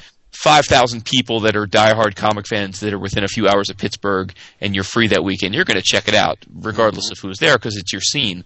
But for Pittsburgh to be a hit or for the Orlando show to be a hit, you need the other eight to ten thousand people to walk in the door that, like you said, their kid wants to see Star Wars, or you thought the Iron Man movie was cool, or you think As- that the as much- as much guys going to be there. Yeah, you know, as much as we bemoan it, the Twilight, that's a huge Yeah, sure, sure. But that's why I get. That's why it shocks me. Like so, but if that's the case, then why should like the absence? So I don't think like when I hear people say, "Well, there was no Grant Morrison, there was no Bendis." Well, I think that matters a little bit to comic hardcore guys, but I don't think that's what makes a big show or even a medium sized show successful. I think it's it's the it, it is it's the other gets. You know, it's it's the it's the other things they're going to draw the sort of the secondary and tertiary people into the show that that otherwise wouldn't come. I don't know. I mean. You know, I don't know too many comic geeks that say listen to this show or go to an LCS every week or have a pull list somewhere wouldn't go to a show in their area because a certain specific big name creator wasn't there. you know, it, it, it's tough because I mean, we drew we drew a little over fifteen hundred people to to Windy City, and I mean that was there were a lot of artists there, and we had good good exhibitors. It's you know some people just some people don't like to get out of their house. You No, right. But that's not what I'm saying. But what I'm saying is, I don't think people would have that were willing to check out or heard of or, or or actually went to Windy City would have chosen not to go if, say, one of the people that you had there wasn't there. Oh yeah, yeah, sure. like sure. I'm not saying like like like maybe there's one guy that would have said, "Oh, went so No, this it- guy." it- it- I- I'm Jeff go- Barron was there. He said, "I'm going yeah. because of that." But I'm Yeah. saying that you know, 90 plus percent of the people that walked in that door weren't going for the one specific creator you might have had there. Yeah, yeah, there was maybe one I person gotcha. they were really excited about. Oh, okay, I see. I, I see what you're saying. Yeah. You know, but but that's another thing. You talk about the oversaturation. You look. I mean, we're we're to the point where there is a, a, a major regional convention about every two weeks now. I- Until until what? August.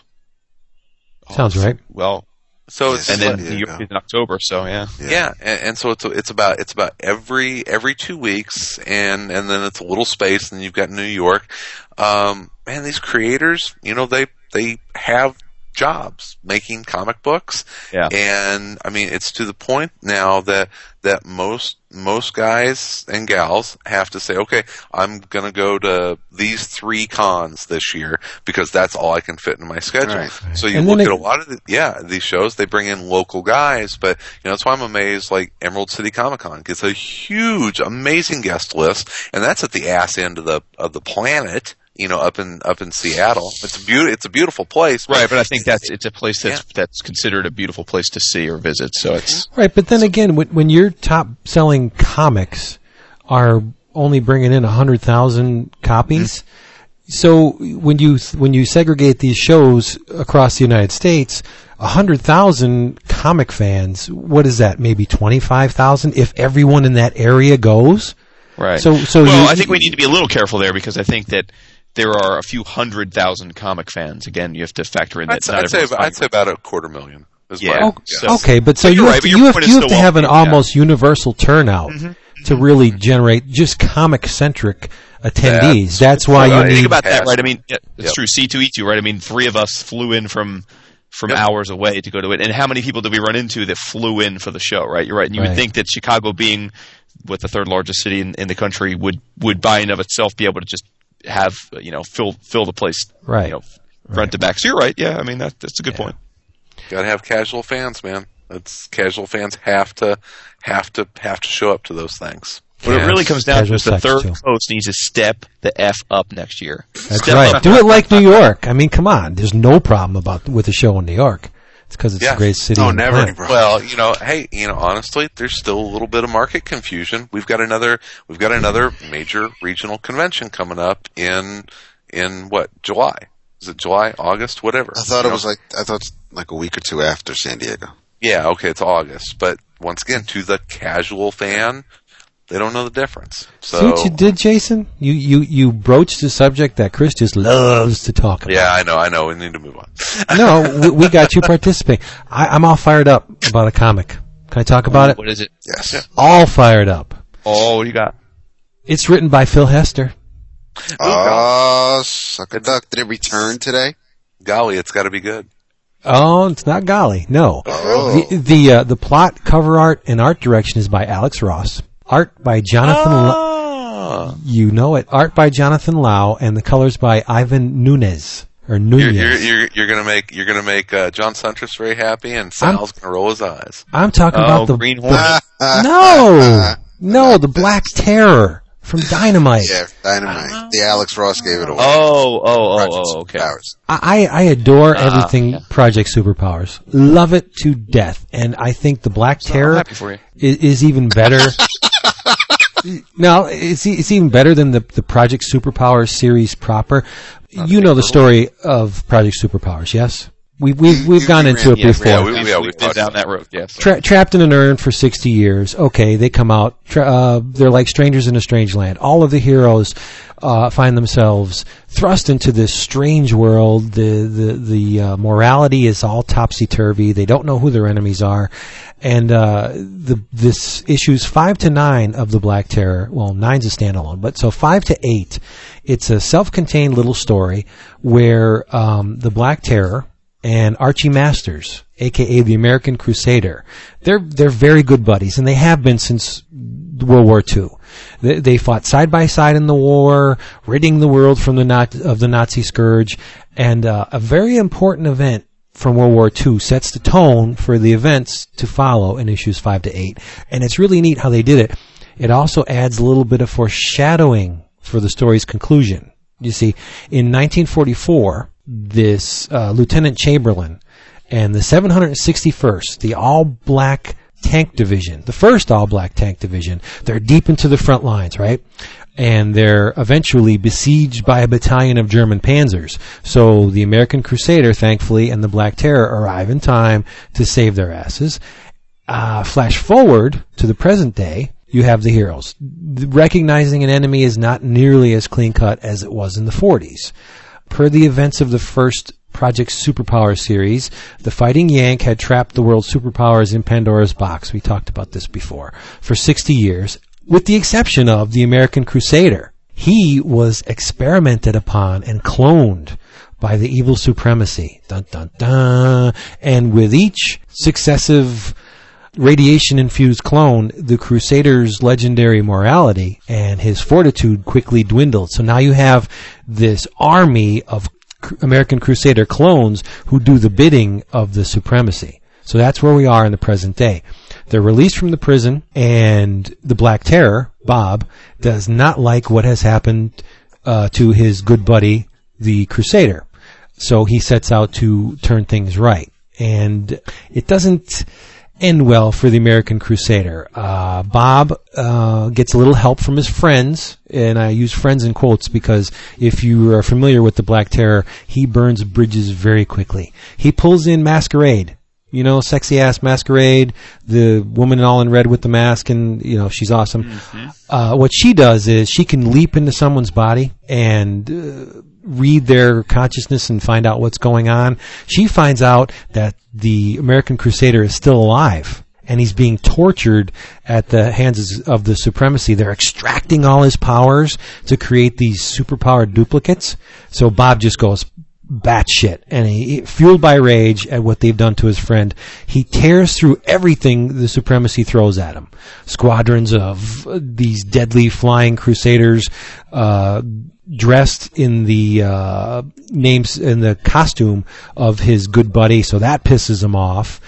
Dynamic Man, that robotic android uh, automation who works for the supremacy, and these scores of dynamic family robots, uh, even uh, phalanx of aliens bioengineered from DNA retrieved from crashed UFOs. Hi, Zach. Uh, so where where's it all going? What happens? Well, the supremacy has Bob has um, Archie sequestered in Area 51, and it's up to Bob to get him out. It is fantastic. I, I, there's something about the superpower series that just grabs me by the lapels if I wore uh, anything with lapels and shakes me. It just like pay attention. This is so good. It, it it's there's thrilling stuff. It's golden age heroes. I can identify with this book because at 45 years old, I'm starting to think along the lines of some of these guys. Like, this is not the world of my childhood. Things are a little weird here. And, and the, the superpowers books and Black Terror in particular, Phil Hester is at, I think he's at the top of his game because he infuses these books with political commentary and it's not very subtle like speaking speaking through the Black Terror, he's walking around thinking, "I this is just messed up." I, you have the government overstepping their bounds and acting like the very thing we fought in World War II to wipe out that that belligerent, antagonistic. I can't say the German word, but it means living space, Lebensraum, that just the, trying to amass as much territory as they can, going overseas and fighting in wars where they don't belong, and that kind of commentary, that's in this Black Terror book. Because a guy from World War II, when everything was simple, you know, we fight the Nazis and that's it. And now he, he he's brought into this day where things aren't as black and white as they used to be. He's conflicted, and and because he's conflicted, he takes it out. He he's got this rage like. The Black Terror is a combination of Superman, uh, Frank Castle, and a little bit of Travis Bickle, where he just wants to eradicate the scum off the streets. He's the rain, going to wash the streets clean, and there's the difference between Superman and Black Terror. He will kill. There's one section in the book where they capture one of the clones, and after Masquerade extracts the information she needs, Black Terror kills him. Just twists his head right, right around on his neck, and he did it when Masquerade was still in his body and she mm. bitches him out when she comes out. You bastard! And he's he does not care. He he is totally he's a hair trigger, and that's why I said he burns bridges because she's supposedly his friend. Her name's Diana, by the way. So I mean, he didn't care about her safety. He just freaked out, twists the head, you know, because they're besmirching the namesake of his best friend. It's it's very good, and you should read some of Hester's dialogue. He does this re- recurring internal monologue that the Black Terror is looking around at things. It's very well written between this and the darkness, oh, Hester, How, Hester how, and now, how much how much stuff is Phil writing these days? I mean, Dude is writing a lot of stuff. I yeah. know. He's prolific. The Anchor, Yep. Mhm. Golly, Darkness. Um, he's doing he's doing Green, Green Hornet. Hornet work. I, I Uh, thought I thought Andy was doing Green Hornet. Phil's doing Green He- Hornet. um, uh, Andy's doing the the Kato. Okay. the Yeah. Kato series. Phil is scripting the main Green Hornet series and doing. I think he's got. I think he's doing art breakdowns as well. Jesus. wow. Yeah, it's um, Li- yeah. He's he's he's all over the place. He really, is. Listen to some of this di- this um, internal monologue. This is great stuff. This is from issue number nine. I won't read much of it, but you don't need much of it to get the the the, f- the flavor of the book. Uh, Black Terror is walking around in the city, L- neon, uh, uh, just a, a, a hurricane of light and sound, and he's he's just taking it all in. I think it's it's Washington, and he's talking about glass. Uh, skins of glass on every building, reflecting back the once warm light of the sun as a lifeless antiseptic glare. The humble stone and wrought iron buildings of your youth wither like stunted plants on a forest floor, starved by the alien skyscrapers towering above. That's some damn good dialogue. I, I mean, Hester Bang, he he nails his character. He he's not on this like like Frank Castle. There's a layer of sympathy that you have to have for the Black Terror. That just he's a man out of time, like Captain America, but he goes to the extreme where Captain Have, America have you won't. have you started reading the Anchor yet, Vince? I'm gonna wait for the trade on that. The, the first, first- trade's the out. first trade's I read out. the first trade. No kidding. Well, I guess I'm behind. I gotta Yeah, get the it. first the God, the first trade is what like six bucks or something. Yeah. Oh, really? It's the first four super- issues. Yeah. Yeah, it was super super cheap. Um, how'd you like it, David? I did. I liked it a lot. The uh, Great, wasn't it? yeah, yeah. The art. It, it took a little getting used to, to uh, some of the Churilla. art, but it's um. But I, I'm gonna get the second trade. I, I, I it, it's pretty funky. I wasn't. I didn't know what to expect. I didn't know. You know. I wasn't real sure about the, the, the, the concept going in, but as it's uh, I, th- I think it's I think it's right up Vince's alley. Well, I'm just gonna. I mean, that's pretty I, much. I love it when my buddies good are enough for comics me. they're loving. Yeah. Wow. oh damn. Yeah, yeah, I know you're not a fan of the superpower stuff, but I, I'm I'm jonesing Folks on can him. So listen I- to episode 73 where we talk about Black Terror. you looked it up. You looked it did. up, didn't you? Uh, it's it, this is really uh, the point I wanted to, to stress. If you're interested in the Black Terror and you're like, well, on issue nine now, how am I going to catch up? Issue nine's a really good jumping point because it's a done in one issue. It lays out the whole man out of time mindset of the Black Terror, how he feels about the strange land in which he finds himself, his off kilter mindset, but it, it, it also plants a few seeds for future stories. It's, it's very cool how Hester did it. The Black Terror is foiling a bank robbery slash hostage situation, and one of the uh, criminals manages to pop off a shot, and it ricochets off the Black Terror and kills a 20 year old girl named Ann Getz. So Black Terror visits her gravesite, and Bob is accosted by her ghost. Or is he? And uh, she kind of torments him, and he questions his motives, and he questions his actions. And again, big to do at the end that lays uh, plants a lot of seeds for future Black Terror storylines. It's uh, it's, the, it's one of my favorite series. I just identify with this guy. Maybe I'm just getting old and, and crotchety and, and you know, uh, uh, questioning the same things he does, but I, I can't get enough of uh, the superpower stuff, especially Black Terror. Hester's the man. I want to hug him. And uh, Jonathan Lau. I see those. He does. Jonathan Lau on art. He's really good. He really knows how to pull uh, the reader into the story. How you like me, Lau? Great stuff. Great stuff. Pitch perfect. pitch perfect uh, uh, panel composition and pacing. Amazing. There you go. Just just amazing. Yeah.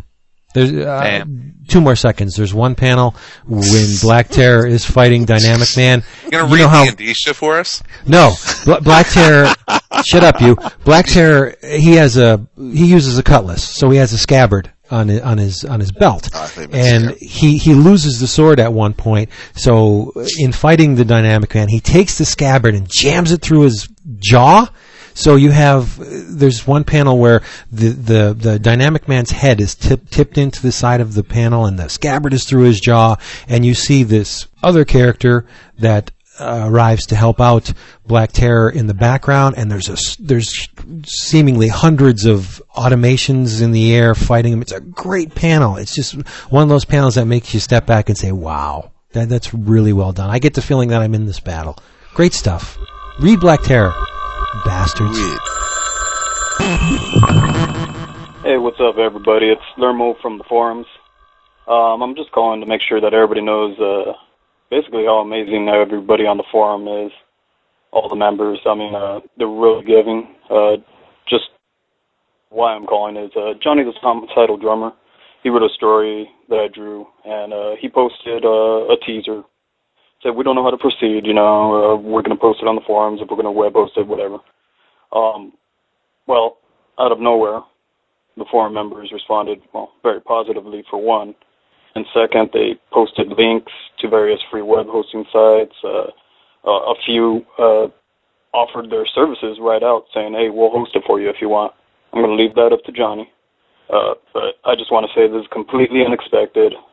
Um, I don't know. I'm at a loss for words.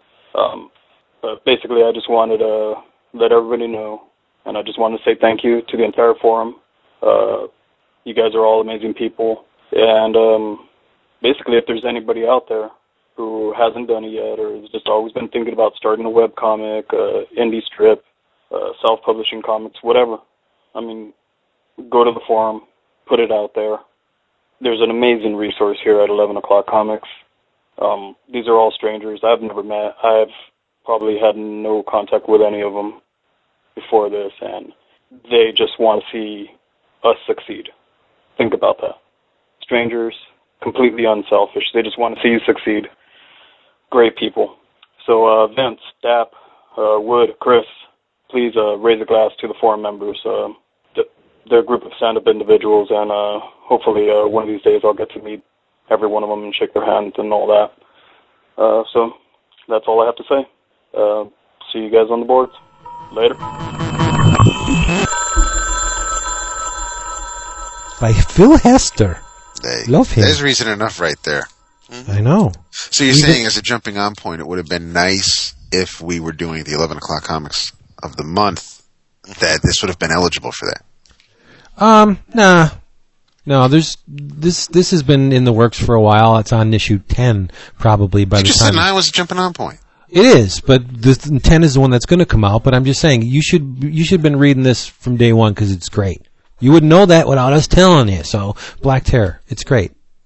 I think the book of the month thing is for new books, right? Isn't it? Not, it's Yeah. it's for jumping on point. It's for books that are new books jumping on point. Books you may be on the fence about. So it's Right. it's basically it's something that you may not have tried, but are are willing to try it, and and uh, so it's just books you you can uh, actually the um, the book for the July orders that by the time people listen to this that winner will have been selected because that's got to be sent to, to Zach tomorrow by tomorrow afternoon.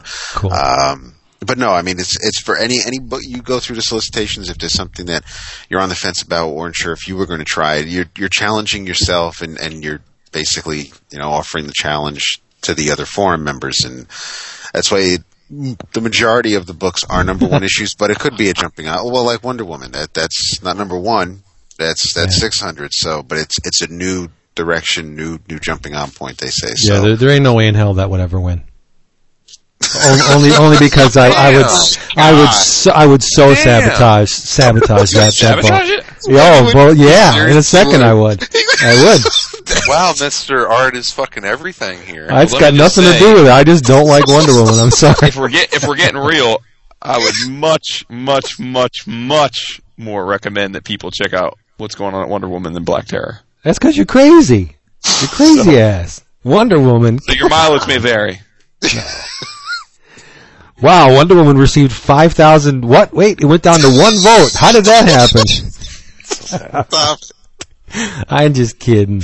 Yeah. Um, on our on our guy Don Kramer is he? No, I like Don Kramer. I do. You're just not he's great. the book he's working on. I'm. s- I can't. I can't read Wonder, Wonder Woman. Sorry. Didn't he just do the uh, latest issue of Outsiders? Yeah, I think so. Ah, nice. I really liked his uh, stuff on uh, the JSA uh, versus Cobra miniseries. I Yeah, that was that bit. was quite good. So, Yep. so what's what's the deal with Fucking the? artists is the outsiders had in like three months. So what's the deal with the stand? the? Outsiders. What, what's the deal with who? Stan. The stand What about about the stand? is that still being published? Yeah. Yeah. Yeah. It, it's not done yet. No, Hell it's, no, they, dude. they, Dude, they, are you- They, Are you okay? We talked about this. Mike Perkins. Yeah, they just my reached the halfway point. an awesome sketch for me. No, I, I know, but I mean, I, I haven't been What have- keeping I up mean, on how- it. What, what have they collected you- so far? There's, there's been what? I don't know. The trips. There's been. I mean, how many stories have they done from the stand so far? Yeah, I'm uh, actually. that's- well, they, that's what they- I'm asking. they- started the fourth of, of the arcs. The fourth, Oh, okay. So they said 30 issues, right? Thir- yeah, about that. thirty-six issues, I think. Oh, But that's okay. three Years years worth, yeah. Yeah, they're I'm they're behind. They're at like the halfway point. Oh, all right. I don't Yeah, know why I brought that up. I was just thinking good. out loud.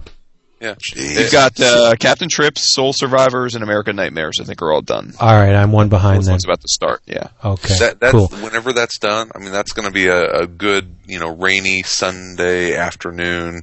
Sit down and read the whole thing. I've, I'm getting it in On single iPad. issues. I'm, I'm getting the um uh the the Dark Tower stuff. I'm getting that in the hardcovers. But I love the stand stuff so much. I want to read it every every month that it comes out. So I've been getting it Nice. single issues. Same here. Same here. And uh, if uh, that ba- that book of the month thing David was talking about, do you do us a favor and send Zach an email and say, "Hey, make that Grant Morrison 18 Days graphic novel 50 percent off." There you go.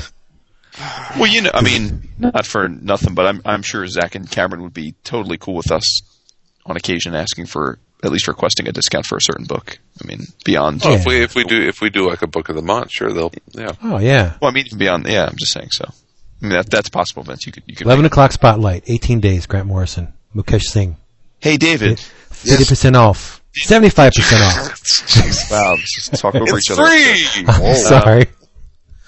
Uh, have you read uh, X Men Hope One Shot? Oh shit! You know, I have it right next to me, but no, I have not. That's the Steve Dillon art, art, right? Indeed. Yes. Yeah, I, Yeah, I, we- we- we'll- I we'll- moved it around a little bit because I was, I'm still looking. I'm, I'm No rush. a bunch of boxes to, to find this first issue of Mage still. So, but no, I No I did rush, stop buddy. looking. Now wait, is, Damn, is really? the hope I'm sorry. is the hope in question hope Yes. The character? It was, oh, it was really? A cable, it was a one. It was a cable one shot, but it's it's it's co- it's titled Hope. When did this come Yeah. out? A few months ago. Uh, no, like like a month ago, May 2010 cover is the is the indicia. Oh, So I, I missed it. What's the hubbub on this? January, February. Well, as far as I can tell, the way it, you know, there's uh, you know how Marvel solicited a ton of um, female one shots this past month as part of the, the the Women of Marvel thing. There was a Firestar one, and the although it's not technically female, but there's Cloak and Dagger one shot. There's been a bunch of them, and some of them haven't come out yet. But this is kind of like that. But uh, I'll wait until David reads it because I don't want to just discuss it on my own. But uh, it, it's just an odd duck. We'll put it that way. I will read it Considering for next week. yeah, considering where it, it just, it, I'll, I mean, I'll leave it at that. I just thought it was an odd duck relative to to what's going on in all of the X books right now with Hope and and how important that whole storyline is. So just uh, be curious to get your thoughts. And Vince, if you want to scrounge it up this week and read it, that'd be cool too. But I, I can do that. Yeah, Yeah. I can do that. Um, Second Coming. Let's spoil it. I love I love Chris's little. hmm. Hey, I really, I really like the Firestar one shot. yeah, I'm looking forward to reading that one. It was, Uh, it, it's, it's good to see Sean McKeever writing stuff that he's, I think, really well suited for. I, No one, no one writes a 19 year old girl better than Sean McKeever. for sure, for sure. it's true. hmm The man has a gift. By the way, how good has X Men been lately? You know why? Fantomex bitches. Oh boy. Wouldn't know. Oh, is it- isn't- You know, you know, you know pro, pro, project Project Superpowers. Yeah. Much more interesting to me. Well, you Oh, can't no, say see, that you've read them both. I've read. see- I I spoke and read the first four issues of Black Terror, so it's not like I'm just being mean. You're just being mean because you hate I'm mutants. just being. I'm just being. I am. I am He's just a being. bigot. He hates mutants. I am just being me. Jason, say you're being mean again. Chris is just That being was- mean. That was great. Um, w- I heard that Fantomex is going to be an actual member of one of the X teams. Yes. That's the rumor. Neat. I, I will I will fillet myself if that's true. I don't want to see that. I don't even want to hear about that. that is, yeah, but I mean, it, it's it's t- due time, don't you think? Great character. They've been using him more in in recent books, but he Yeah. needs to be front and center. I think. Well, you know what's great is that Eva is back because he she wasn't around the last time he was in the books. Oh, really? Yeah, because she had gotten kind of walloped in the whole um, the with the whole Wolverine arc where they all were, you know, figuring out that the uh, the, the the Weapon X program and and uh, Eva had kind of gotten blown up, but I guess she's she's grown back, so it's good to see. Good Ah. to see. I don't know if it's even fair to call her her. I mean, it's really part of him, but he calls her her. So Right. anyway, she's back. You know who's not back in Second Coming? Oh, oh, oh, No, I don't want to. I don't want to say. I don't want to say. Who, who's that? No, I can't. I can't. No, it's that. Bring that it, off there, dude. no, it. no, off, off it's there. dirty, dirty carpool. Dirty, dirty. Are you Uh, fronting on the art? Or are you? No, the uh, well, the one character uh, met uh, their demise today in the book. Oh, so- okay. Well, Yeah, oh, oh, wanna today you spoil mean? Oh, so you're talking about Second today. Coming's number two? Oh, somebody died. Yeah, oh, dude, we can't talk about it. I thought you meant Second Coming number one. No, I didn't. I haven't read I number two yet, so we I just want. I was just being a a, a dork. I gotta Uh, give him his props though, Dave. I gotta give him his props. I, I thought, and again, I haven't seen issue number two, but I thought David Finch did a, a bang up job on the first issue. I love Finch. I think Uh, Finch is yeah, great. I, I mean, I but I, I know he seems to be one of those artists that that is somewhat controversial. Uh, uh, um, some people like him, some people not so much. I I thought he I thought Second Coming was was beautiful. I I, I love that first issue. So I actually looked at a cover for Brightest Day because Finch drew it, and he did a great job on it too. Yeah, I like what he's doing. I've, I've Oh God, it he's a- must have been awesome for you to. That's what I'm that. saying. That's what I'm saying. I was looking at Well, it. now, as so like, is wow. Brightest, brightest, brightest day number one was really enjoyable. By the way, yeah, that's true. I'd it was. I, I Um, liked it. I liked it quite a bit. So what's is- the whole premise? I mean, is it is it? It's it's gonna it's gonna be kind of like 52, honestly. Yeah, like 26. Yeah. Every other It- week, a look into those characters that were resurrected. So they're self-contained issues then. No, But they- I, they- no, I, think- I I think- think, I think- a year I in the life it's of these characters and adjusting back to being alive again. And what? Oh, so the, the, the various characters will cross pollinate. It's it's not just like uh, extended series, backups like in in in uh, what was it? Um, not Trinity. Yeah, like uh, 52. How it had the two page character portrait Yeah. Oh, backups yeah. in the back. No, it, it's. I think it's going to be like 52. It's going to be. It's going to be these ongoing stories with these characters. So you're going to see how Aquaman kind of gets back to being Aquaman. Uh, uh, Boston Brand seems to be the the linchpin character in all this, Yeah. um, which is is interesting. You know, 'cause, you know, Deadman's alive, so um, I, I, it, it seems like he's gonna he's kind of the center cog on it. But yeah, the first issue seemed pretty seemed pretty cool. I liked it. Save the bird, which was nice. That was that was cool. So Yes. without without Well, you just spoiling, it. suffice to say, then Vince, that you enjoyed issue number two of Second Coming. Uh, I'm not invested in it because um, I've pulled back from the X books and, and I'm getting Okay. them in, in collections now. It's just it's too hard to keep up. There's there's too many books and uh, just collating them to read them is, is a nightmare in itself with this, all the stacks of books I have. So trades for me, but yeah, I mean it was it looked it, it was okay. Uh, You know, those are the books it- that I'll. Go ahead. No, it's just not a character. th- I love this character, but I don't think this character was handled very well the past maybe 10 years, maybe more. It's just they seem to have lost their way with um, this person and have mutated him. Well, it's a uh, little bit of that moonlighting thing, right? It's like once Maddie and once they slept together, it kind of ruined the show. I mean, Yeah. when you have a character like Cable that's brought in, and the whole idea is that he's come back fr- from the future to stop his timeline, and it largely revolves around Apocalypse, right? Once he's Yeah. had that big battle with Apocalypse, it's kind of like, well, what do we do now, right? Yeah. I mean, that's But it's, it's yeah, but it's it, right. You know, it's not it's not cable, at least not yet. So uh, right, it's- right. But that's yeah, what I'm saying. That's the yeah. Right. Um, I don't. It was just kind of underwhelming. It was. It was okay, but like I said, eh, the character as, as it stands today is not the character that I remember. So, whatever. I was like, yeah, okay, big deal. Let's move on. Um, s- right. We are. We're pushing uh, towards the ending here. Yep. So we better just do the business. This episode of 11 O'Clock Comics has been brought to you by Discount Comic Book Service, dcbservice.com. Get spectacular, huge discounts. Don't pay retail for books. You, you, you can get 35 to 75% off your books and collectibles and other stuff. And after you've done that, check out the Summit City Comic Con because it's coming up and you're going to want to be there if you're in the area. Or even if you have some, some, uh, points on your visa and you can get a cheap airfare, do it. Get there. SummitCityComicCon.com. And Chris will be there. There's all the reason you need. Crazy people. I'm looking forward to it. It's going to be a nice little. Uh, uh, it's going to be the uh, you know the dessert to uh, Cedo Cedos. Right. Two things. jealous. Number number one, get your asses to a comic book shop this Saturday because it is what?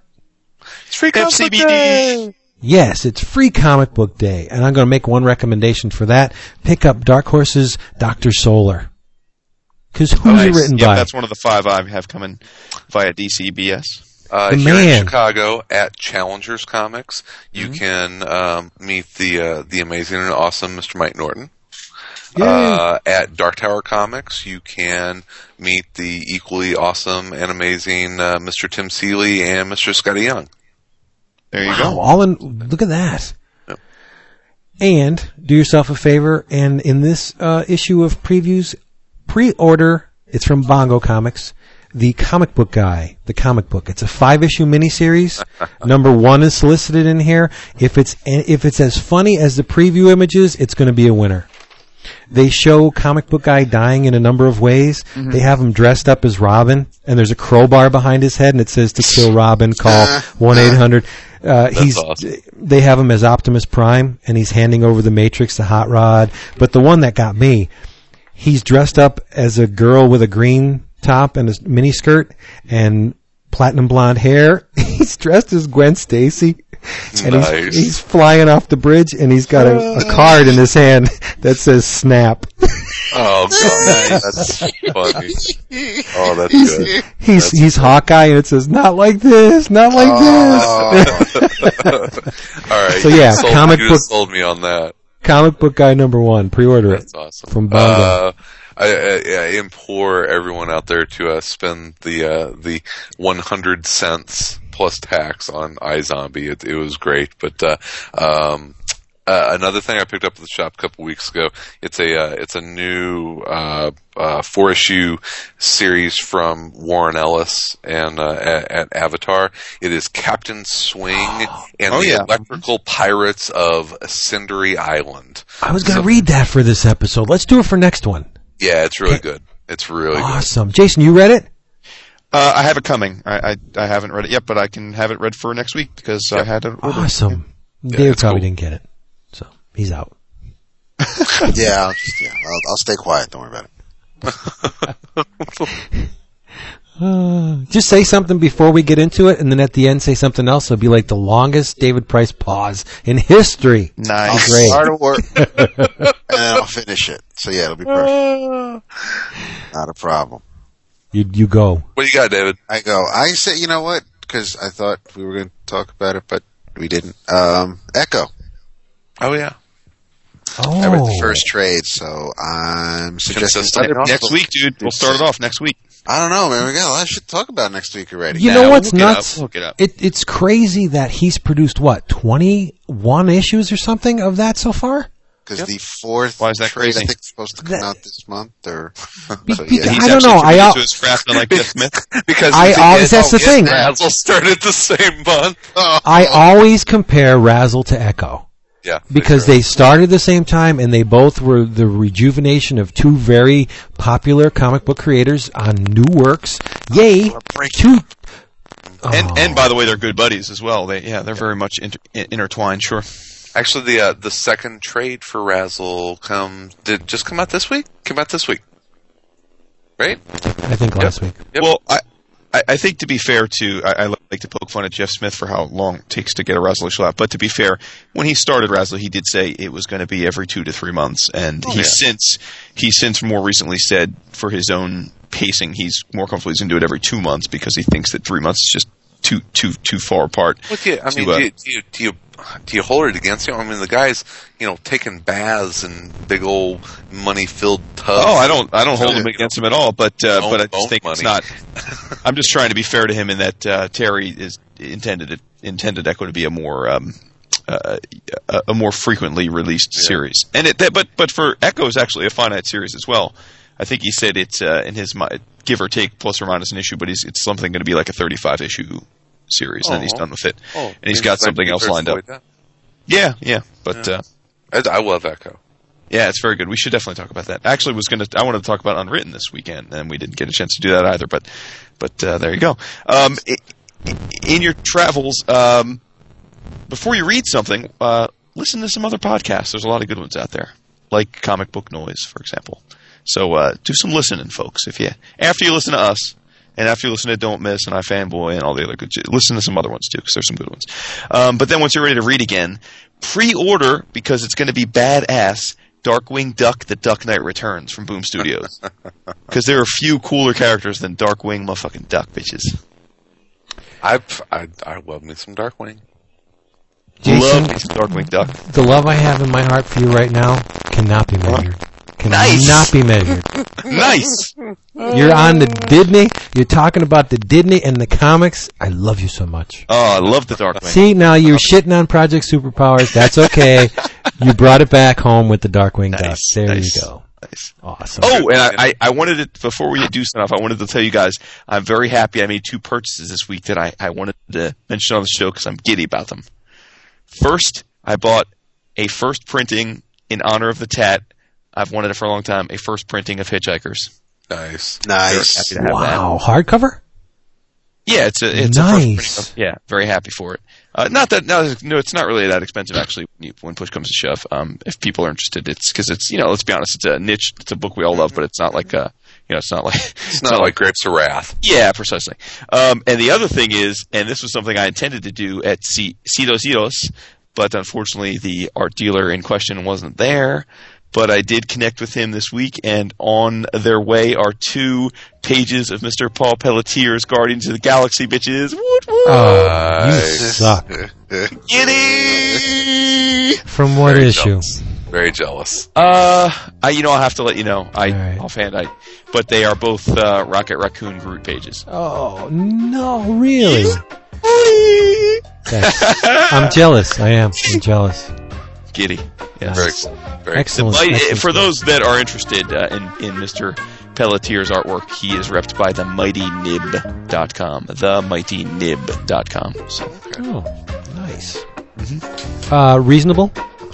yeah, yeah. I mean, yeah, Cool. not like super cheap, but but We're not talking Skottie Young prices. No, no, we're not Okay. actually. Skottie's prices are Skottie's baseline page is is is quite a bit more expensive than than Paul's baseline page. Oh, cool. Nice. Good to know. All right, David. Yes, Vince. Hi. Hi. Tell them we're going to be back next week. You do it. We're out of here. Uh, 11 o'clock comics.com, Forum Double Consultants Podcast.com, and 206-312-5239. We say goodbye till next week. Wow, I like that. You're going to do it every week now.